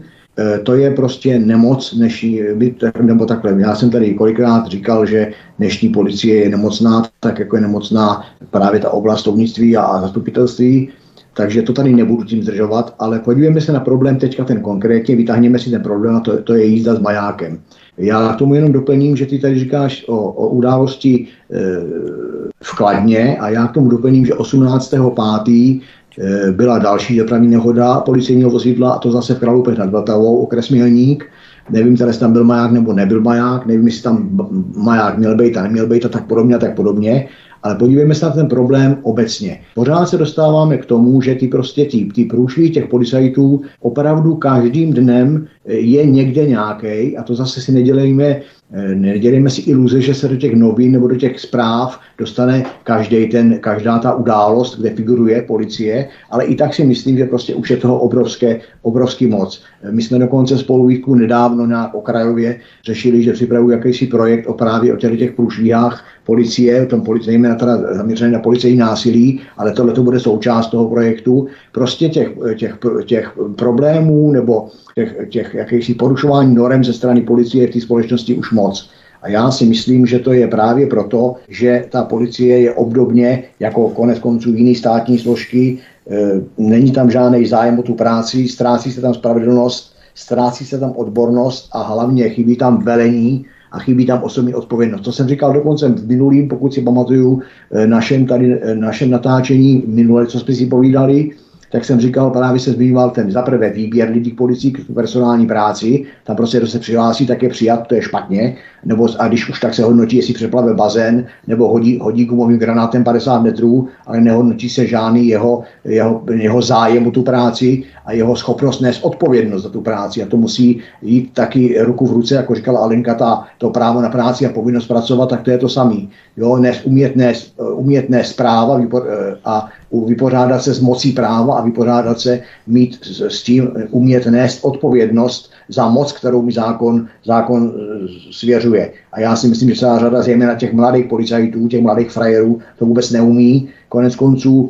o takové jízdy s majákem není daleko k obyčejný běžný jízdě a všichni, jak jsme, jak se říká ve studiu, nebo řada našich posluchačů mi na zapravdu, že e, naši mladí strážní, strážníci uniformovaní, když pominu postoj pistolníka a oblečení pistolníka, tak velmi, velmi zůstaneme u těch aut, tak jejich takovým požitkem je stočit si obě okýnka, ručičky si dát ven, ideálně volně vysící po dveřích, krátký rukávek, zrcadlovky, žvejkačka do úst, baret na křivo a jedeme po silnici a myslíme si, že teď jsme bozy, bozy na zemi. A já si myslím, že to, že ta jízda s tím majákem, že, ten, že, se z těch, eh, že se z hlav těch policajtů právě tou nevýchovou, tou, tím nevedením, tím neřízením, tou, tím nevyžadováním odpovědnosti, odpovědnosti, tak se jim z hlav vykouřilo to, že oni odpovídají za všecko, co pod tím majákem způsobí. To není, že ten maják jim vytváří absolutně volnou cestu, že s tím majákem je Bůh na zemi. Já si pamatuju dobu, že jízda s majákem se musela hlásit až na stupeň krajské ředitelství, pokud možno předem, a když nebylo zbytí, tak po, bezprostředně po použití toho majáku musel ten, po, ten policista, který maják použil, ten řidič toho vozu nebo velitel toho vozu, musel hlásit e, závažnost a mimořádnost situace, která právě spuštění, ten, když se říkalo vrzu, takzvaného vrství toho výstraž zařízení, jakoby neopravňovala, ale proč ho použili. Dneska, jak je, jak je vidět, a i ze zpráv, který mám z řad policistů, to není téměř, téměř nijak fakticky, prakticky kontrolováno. To znamená, že proto vidíme, že za den, já třeba, že mluvím o Mělní, kde, jsem, kde se jenom tak okrajově zmíním, aby to bylo trošku konkrétní, tak jsem dokonce v lednu psal mail řediteli eh, policie, ři, eh, policejnímu řediteli do Mělníka, aby si ty kouboje srovnal, že prostě už to, už to lítání těch aut a modročervenými majáčky je prostě víc jak těch aut, který ty majáčky nepoužívají. Tam prostě každý večer na nějakým rohu blikaly majáky, eh, furt tam byly nějaký honíčky, konec konců nedám ve zprávách zase honíčka, Čili to použití majáku začíná, začíná být víc nebezpečný pro ty lidi, kteří nic neudělali, než pro účel té jízdy. A to si myslím, že musí začít podle kontrole. To je, já říkám, na to připravu nějaký projekt, tak tím tady nebudu zdržovat, ale musí taky ten řidič počítat, že na tom, že na té komunikaci není jenom každý ten, který se před ním hluboce skloní a uteče 200 metrů. Jsou tam, může tam být člověk hluchý, může tam být člověk s berlema, sami si představte komunikaci 6-8 metrů širokou, kde přechází e, stařeček nebo i mladý člověk, ale invalidní s berlema, kolik mu trvá úsilí. Jo, může tam být člověk slepý, který se pohybuje jenom pomocí hole a nemůže okamžitě uskočit někam jenom, protože nějaký 22-letý fracek s vejroškou strážmistra si pustí maják a myslí si, že teď si otevřel nebe a pojede tam jako raketa. E, když pominu e, e, zákon o silničním provozu, který říká, že řidič, který používá majáky, protože zase tím si říct, že ty majáky nejsou právem jenom policajtů, ty majáky používají záchranky, používají vozidla hasičských záchranných sborů, používají vozidla celní zprávy, používají další vozidla, které mají možnost a právo, které mají možnost práva uplatnit přednostní jízdu. Eh, tak tam ten zákon nařizuje, že můžou ostatní účastníky silničního provozu omezit, nesmí je však ohrozit a naší, naší frackové z, z, z hodnosti strážmistra si pustí maják a letí městem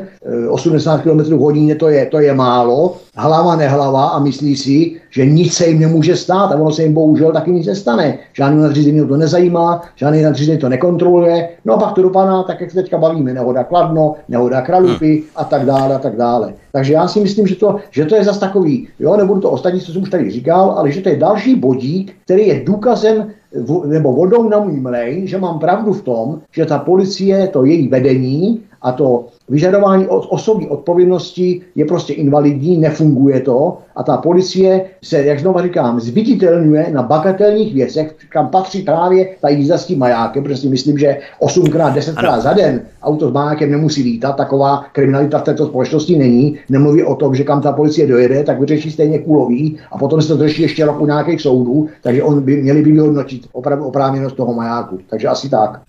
Ale Vytázková, pojďme na další téma, abychom to všechno ještě stihli. Vnucovaná rusofobie sebou nese ještě další aspekt.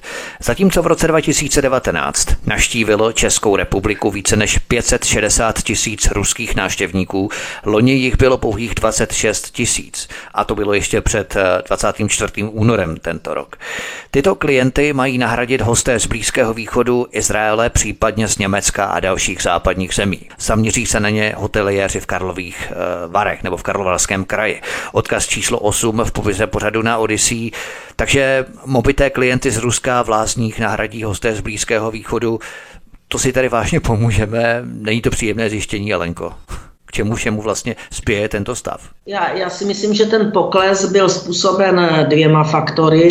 Eh, ten jeden faktor je také COVID, protože to sami víte, že bylo uzavřeno pro všechny turisty.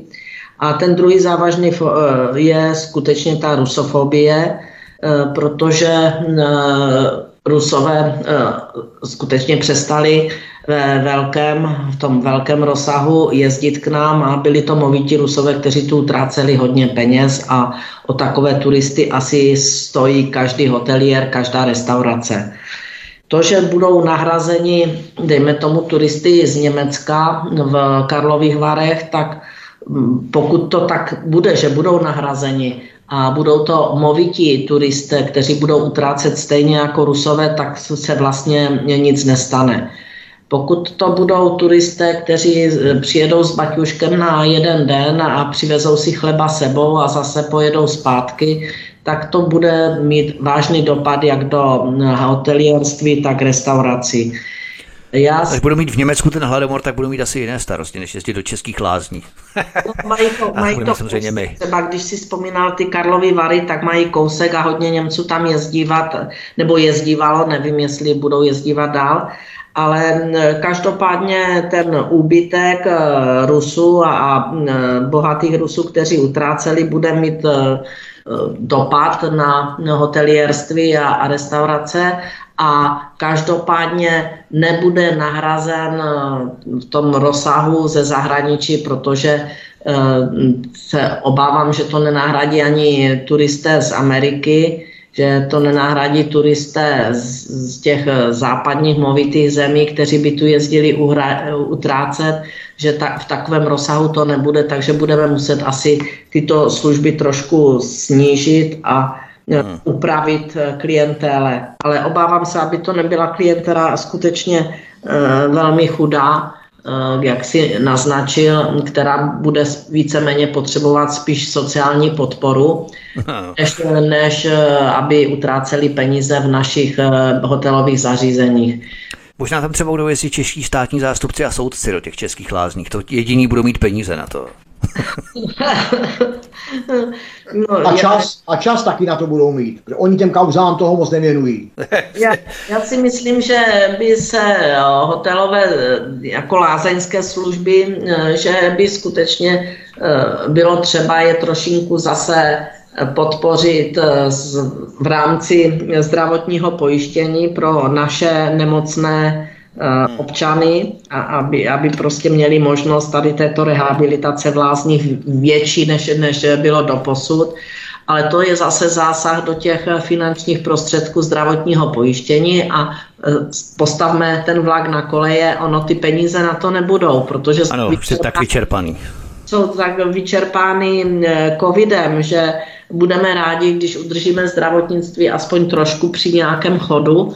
A e, to se obávám, že právě e, financovat ještě lázně, i když by to bylo strašně moc třeba, protože seniorů, kteří by potřebovali lázeňskou péči aspoň jednou ročně, je opravdu hodně a zasloužili si to všichni za celý život, protože dnešní seniori většinou z 90%, 95% svůj život odpracovali. Pro tuto společnost odpracovali 40, 50, někteří více let a zasloužili by si tuto péči. Dokonce Alenko znali tu povinnost, co si říkala, jo, znali tu povinnost pracovat. Oni museli pracovat a dneska se tím nestát chová tak, jak se chová. Pojďme na další téma. Zbigněk Prousek. Stále více lidí začíná požadovat náhradu újmy způsobené očkováním jehlou proti covidu. Navazujeme na další téma, co týče zdravotnictví. Spousta lidí má zdravotní následky. Mnozí z nich ochrnuli. Odkaz číslo 9 v popise pořadu na Odyssey. Ministerstvo ale účelově protahuje řízení a doposud žádné očkodné nevyplatilo. Myslíš, že se s takovými žádostmi roztrhne pytel a ještě se budeme hodně divit, kolik lidí má vážné zdravotní problémy po jehle proti covidu Zbyňku? Myslím si, já tady vypnu telefon, mi tady zvoní. Myslím si, že tomu přesně tak bude, že tomu těch žádostí bude enormně přibývat, protože tak, jak prostě já jsem to vnímal, a to tady nechci tím už držovat, takže to prostě žádosti přijímat rozhodně bude, protože COVID není, nevnímám jako, jako prioritně nic o péči o zdraví navíc, no prostě nebudu to rozpitvávat. Bude, bude žádosti podle mě názoru přibývat, konec konců souvisí to s tou otázkou, jakoby těch souvislostech, když někomu dneska dáte otázku, proč chcete před časem, nedávným časem nechal očkovat, tak nikdo vám neřekne, nebo velmi málo lidí vám odpoví, že ze strachu o zdraví, ale každý vám řekne spíš, že to je, že ho donutil jakýsi systém, anebo protože potřeboval někam cestovat, nebo že měl, že měl strach z toho, co se stane, když prostě jako by se nepodřídí tomu tlaku, který byl politicky velený. Takže si myslím, že těch lidí bude přibývat, protože já mám osobně velikánské pochybnosti o, ne, o nezávadnosti těch chemických satelitů, co, co ti, co se očkovat nechali, v žilách mají nebo v těle dneska mají. Takže si myslím, že toho bude víc, ale zrovna tak si myslím, eh, že eh, pokud jim tak nebyl žádný případ oškodněný, ale myslím si, že ani nebude. Eh, protože jestliže by jeden byl, tak by to bylo jako něco, jako když navrtáte do velké přehrady dírku a potom by to prasklo a prostě muselo by se to z toho jakýsi precedent a e, byl by to tím, tím, tím pádem vládní problém. Takže z těch lidí se budou si myslím v rámci toho, těch, toho řešení těch žádostí o odškodnění dělat pitomci. Stát bude jim tak, jak to konec konců státní úředníci umí a jak to máme s Alenkou v rámci institutu vyzkoušeno, z podnětů a informací našich, našich, našich eh, lidí, nebo našich písatelů a tak dále, nebo lidí, kteří se na nás obracejí, tak jim hmm. budou státní úředníci psát dál ty svoje básničky, dál to budou... Hmm. A nebo se bude třeba rozporovat, rozporovat vazba mezi vakcínou a těmi zdravotními následky, které lidé prodělávají. Znamená, že tam ta vazba nebude naprosto přímá a jednoznačná, že to bylo způsobené opravdu tou vakcínou tak, a tím úředníci tak. Oni se podle mě budou, budou točit na tom, že prostě ten, že nějaký to ochrnutí nebo to nebo ono, jo, může být způsobeno čímkoliv čímkoliv jiným a že tam není příčinná souvislost mezi vpíchnutím, chodem vakcíny v krvi a způsobením toho, toho ty, zdrav, ty, ty, ty zdravotní újmy. Na tom to budou točit prostě a myslím si, že ani jeden takový případ nebude, ale když otočím druhou stranu mince, v okamžiku, kdy jeden takový případ bude, kdy se možná najde někde nějaký odvážný úředník nebo odvážný posudkový lékař a tak podobně a řekne ano, tady ta souvislost je, no tak to bude obrovský, obrovský boom. Ale nevytázková, myslíš, že se zdravotní rezort obává efektu sněhové koule s těmito žádostmi o očkodné a proto účelově oddaluje nebo oddálí, jednoduše do podzimu tu hradbu musí držet, než bude spuštěná další vlna nějakého dalšího subcovidu. Alenko. Tak nevím, jaký mají důvod, ale možná, že ten důvod je ještě jiný, protože se připravuje eh, čtvrté eh, očkování a protože jsou nakoupeny vakcíny za miliardy e, a pokud by se teď nějak hodně zveřejňovaly důsledky e, některých, u některých pacientů nebo u některých občanů, to nejsou pacienti, ale nyní jsou pacienti po očkování. A pokud by se to nějakým způsobem více zveřejňovalo a více informovala veřejnost, tak prostě na to čtvrté očkování třeba by se mnozí obávali jít a oni potřebují tady toto uplatnit, když to mají nakoupeno, mají to na skladech, tak se asi obávají to eh, nevy, nevyočkovat. Takže... A mají dokonce ve smlouvě uvedené do roku 2023, že musí povinně odebírat vakcíny Pfizeru do roku 2023, jo, což je neuvěřitelné. To je nějaká, já nevím, to je nějaká ta velká smlouva, Eh, která byla uzavřena pro všechny eh, země Evropské unie a eh, v jakém rozsahu a kdo kolik musí odebrat, kdo se k čemu zavázal, tak de facto ta smlouva nikdy nebyla zveřejněna. Tak jak jsem měla informace, tak to, co jaka, když informace kolem této smlouvy byly, tak téměř všechno bylo začerněno jako tajemství takže nechápu, jak se může uzavřít smlouva, eh, která je tajemná a musí eh, se pak aplikovat na občanech Evropské unie, tak to už pak zůstává rozum stát, co si ti politici vlastně dovolují k, ke svým lidem. Zběněk Prousek, blížíme se ke konci našeho pořadu, zkusme trochu odlehčit. Na to navazuje další zjištění v Itálii, kde prý každé desáté dítě v Itálii ovládla závislost na rouškách. Odkaz číslo 10 v popise pořadu na Odyssey. Jak podle tebe taková závislost na rouškách může vypadat? Já si to ani nedokážu dost dobře představit. Já si to, Vítku, dokážu představit velmi dobře. Já jsem před několika dny viděl situace, a to nebylo dítě, to byla starší paní, já nevím, ne, nebudu radši říkat věk, abych neurazil někoho v okolí, ale prostě starší paní, která pustila na zem tašku i berle, protože si musela dát před vstupem do obchodu roušku. Ona už, ona už je, byla, už, už to tak semlelo, jo, prostě to, ta propaganda, která tady běžela v době covidu, že ty lidi bezmyšlenkovitě dělají takové věci, jako, jako, jako, jako se dělají celá, celá řada věcí v životě jiných, jako je třeba, že se vracíte, jestli, jestli jo, že se vracíme, jestli jsme zamkli, že prostě se vracíme k autu, jestli svítí světla, nebo naopak podvědomě sedneme, rozsvítíme světla, nastartujeme jako řidič a tak dále. Či jsou to věci spíš podvědomí, než nějaký vyloženě úmyslný, tak ty lidi už to podvědomí mají narušený a dělají takovéhle věci, jako prostě kuřák, že jo, začne dělat pohyby, musí si dát cigaretu, jo, a tomu se říká návyk kuřáka nebo mm, alkoholik, prostě už se začne třást, po třech hodinách nemá toho panáka nebo to pivo, tak říkáme, že, že je závislá, že, že to je prostě, že to je mm, věc návyku. Takže u těch, těch roušek já si myslím, že to je oprávněný, že tam opravdu získali ty návyk, tak jako mladasové dneska, dneska když vezmete, já nevím, šestiletýmu až 15 letýmu e, vejrostkový mobil, tak může dostat takový trauma, že se bude valet na, zemi, na zemi jak v záchvatu parousnice a prožívá takový šok, že zrali na převoz do nemocnice, aniž bych to zlehčoval, že má takovou závislost, takovou tu monofobii na tom, na tom mobilu, že bez toho prostě nemůže žít, on si myslí, že mu berete, že mu jim dáváte orgán z těla, prostě bez toho, bez toho mobilu neví, jestli prší nebo neprší a tak dále. Takže to je podobně s tou rouškou, konec konců, eh, konec konců dneska v průběhu dnes jsem dokonce viděl člověka s rouškou, takže celá řada lidí, kteří tu roušku nosí prostě za sluníčka, za parna, ji nosej, ji nosej na, na, napařenou, oči vykulení, so, sotva dýchají, ale prostě e, oni se cítí bezpečněji, jak oni říkají, jo, nebo je potřeba být opatrný, protože ten, ten virus tady přece všude je. Hmm. Takže on má roušku, je opatrný, ale že může zakopnout, spadnout a ochranu obrubníku si rozbít hlavu, aby na místě mrtvej, to nepřipouští, protože on má roušku a má tím pádem jako jakýsi brnění a nemůže se nic stát, takže já to nebudu, nebo o nějakých štítek a takových těch jiných fanaticích. Zase s tím chci říct, asi každý nosí, co nosí, já nejsem to hmm. stánce někomu, někomu diktovat, jo, jestli má mít roušku nebo nemá mít roušku, já zastávám názor, že právě by neměl nikdo diktovat nikomu, že ji musí mít a jestli ji někdo dobrovolně chce nosit, tak asi ji nosí. Alenko, ty asi nejsi závislá na rouškách, máš eh, nějakou závislost, kterou si pěstuješ, třeba něco, na čem jsi fakt závislá? Svěř se nám třeba. Já se musím pochválit, nemám žádnou závislost. A já myslím, že závislost je o slabosti. Ani na čokoládě třeba nemáš závislost? Není, já, já mám ráda čokoládu, ale ne, nejsem na ní závislá. Mám ráda kávu, ale nejsem na ní závislá. Prostě když ji nemám, a nebo je období, kdy prostě se na kávu není chuť, tak, tak ji nemám. A to, že ji mám ráda, to ještě není závislost. Závislost si myslím, že je u některých kuřáků, eh, kteří prostě bez té cigarety nemohou být. Je to pro ně prostě ne, nemohou být. To je závislost.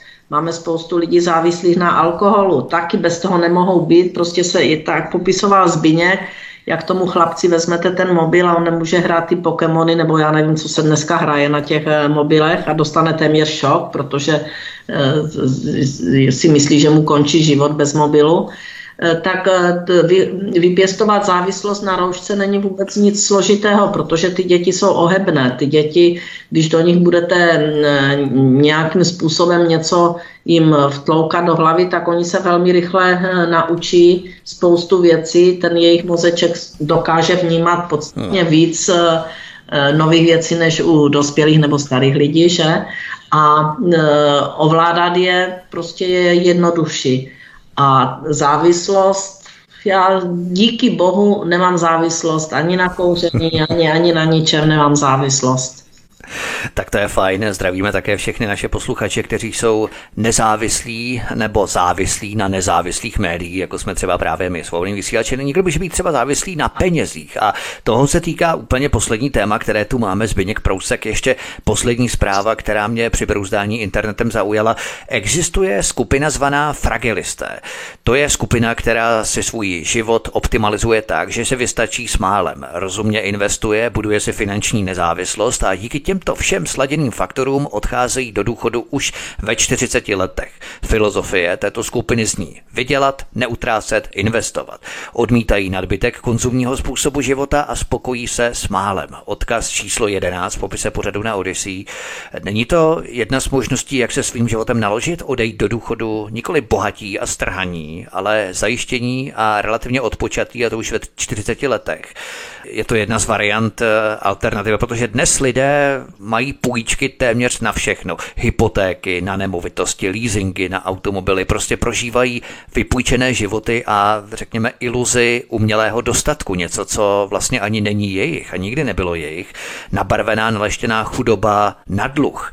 Není právě tahle fragilistická filozofie určitým východiskem? Čím méně vyděláme, tím méně odvedeme do systému daní a paradoxně tím více zbyde pro nás. No určitě bych jako, má to být sice humorný zakončení, já jsem tak vycítil, ale já, bych tom, já v tom nevidím jako nic špatného, já si naopak já sám a Alenka je toho svědkem z, toho, z, toho, z těch okamžiků, kdy e, spolupracujeme, takže žiju velmi skromně, mám vozidlo favorit, prostě mám mm, skromný příjem, žiju velmi skromně ve, ve dvoupokojovém bytě, takže si myslím, že se dá žít skromně a e, dokonce s tebou souhlasím s tím, že, že ten, kdo žije skromnějc, nebo, nebo skromně, i když je třeba bohatý, ale přitom umí žít skromně, to se nevylučuje, takže si ten život opravdu užívá a ten život žije, navzdory tomu všemu svinstvu, o které jsme tady dneska mluvili, o které jsme tady doposavat mluvili.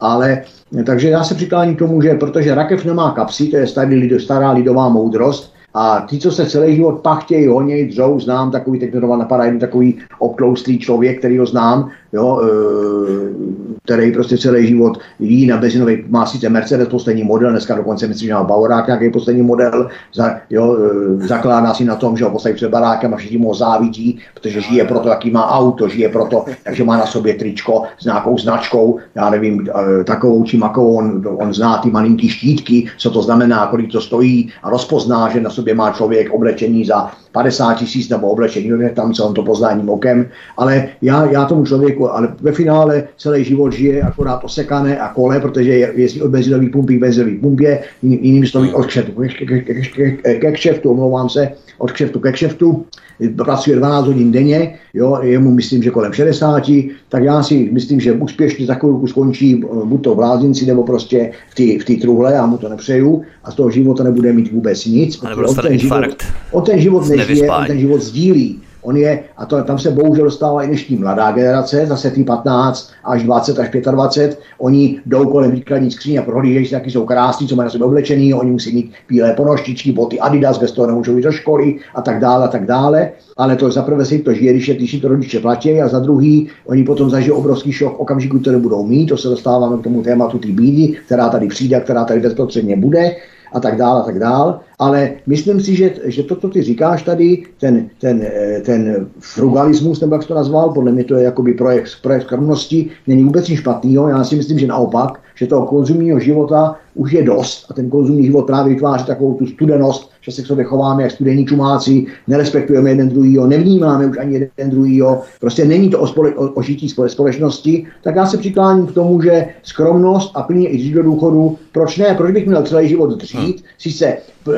plnit, po, zmít daní, plnit pokladnici, ale ve finále současní vlády, která ty prachy stejně rozjíří. Jo, takže už jenom tady z toho úhlu pohledu by mi nebavilo schraňovat obrovský výdělek, protože vím, že prostě nějakých 20, 21% nebo kolik prostě nedaní a já nevidím ty daně efektivně vynaložený na, e, směrem potřebným, ale vidím, jak se prostě rozhazují porostek peníze jinám, tak už jenom tady z toho úhlu pohledu se k tomu přikláním žít skromně, ale to je takový jenom povrchní moje hodnocení, takový to srdeční hodnocení je žít život, žít pro sebe, žít pro svých blízkých, žít pro nějakou radost, užívat si toho života a ten život nezdílet. Takže já Já v tom nevidím nějakou zásadní problém. Ještě poslední slovo, ale Vytázková. Nezdá se ti, že dnes něco jako finanční gramotnost je spíš výjimkou, ale lidé si spíš tak nějak zvykli půjčovat si skoro na všechno, téměř na veškeré vybavení domácnosti a lidé dnes nejsou prostě ochotní a naučení čekat, až peníze našetří, naspoří a teprve potom si něco koupí. Není půjčování, zadlužení něco jako životní styl dnes pro mnoho takových lidí, kteří si neuvědomují, že budou splácet do konce života a tím pádem i dřít do konce života? Tak um, je to vlastně důsledek uh, názoru, velkého názoru ve společnosti, že všechno musím mít hned a je jedno, jak to opatřím. Jsou dostupné půjčky, různé, to máte jednu reklamu za druhou, když pustíte v televizi, jak vám okamžitě dají 100 tisíc, jak vám dají okamžitě, já nevím, 30 tisíc, jak stačí jenom zavolat. Prostě eh, ti lidé jsou v manipulovávání do toho, že si mohou pořídit okamžitě všechno, že dostanou tu půjčku. Oni si dokonce půjčují na vánoční dárky, oni si půjčují na dovolenou, pak se eh, nestačí divit, když si toho napůjčují tolik, že nejsou schopni splácet a je tu eh, exekuce. Já se domnívám a já jsem se vždycky řídila tím, že já jsem dluhy neměla a nechtěla si půjčovat nikdy na nic a žila jsem a žiju stále z toho, co eh, jsem vydělávala nebo vydělávám a v tomto rozsahu eh, taky utrácím. Takže eh, já mám na to názor, že každý by měl utrácet tolik, kolik si sám skutečně vydělá, žít tak, aby mu to dělalo radost a každému dělá radost něco jiného, jak už Zbigněk to krásně popsal.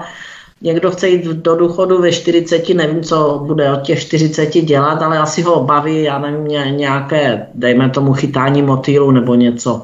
Prostě má nějaké vyžití toho volného, volného času, který ho pak má nazbyt. Každopádně si myslím, že finanční prostředky, které chcete utrácet, byste si měli vydělat a jenom v omezeném, skutečně omezeném eh, rozsahu si půjčit.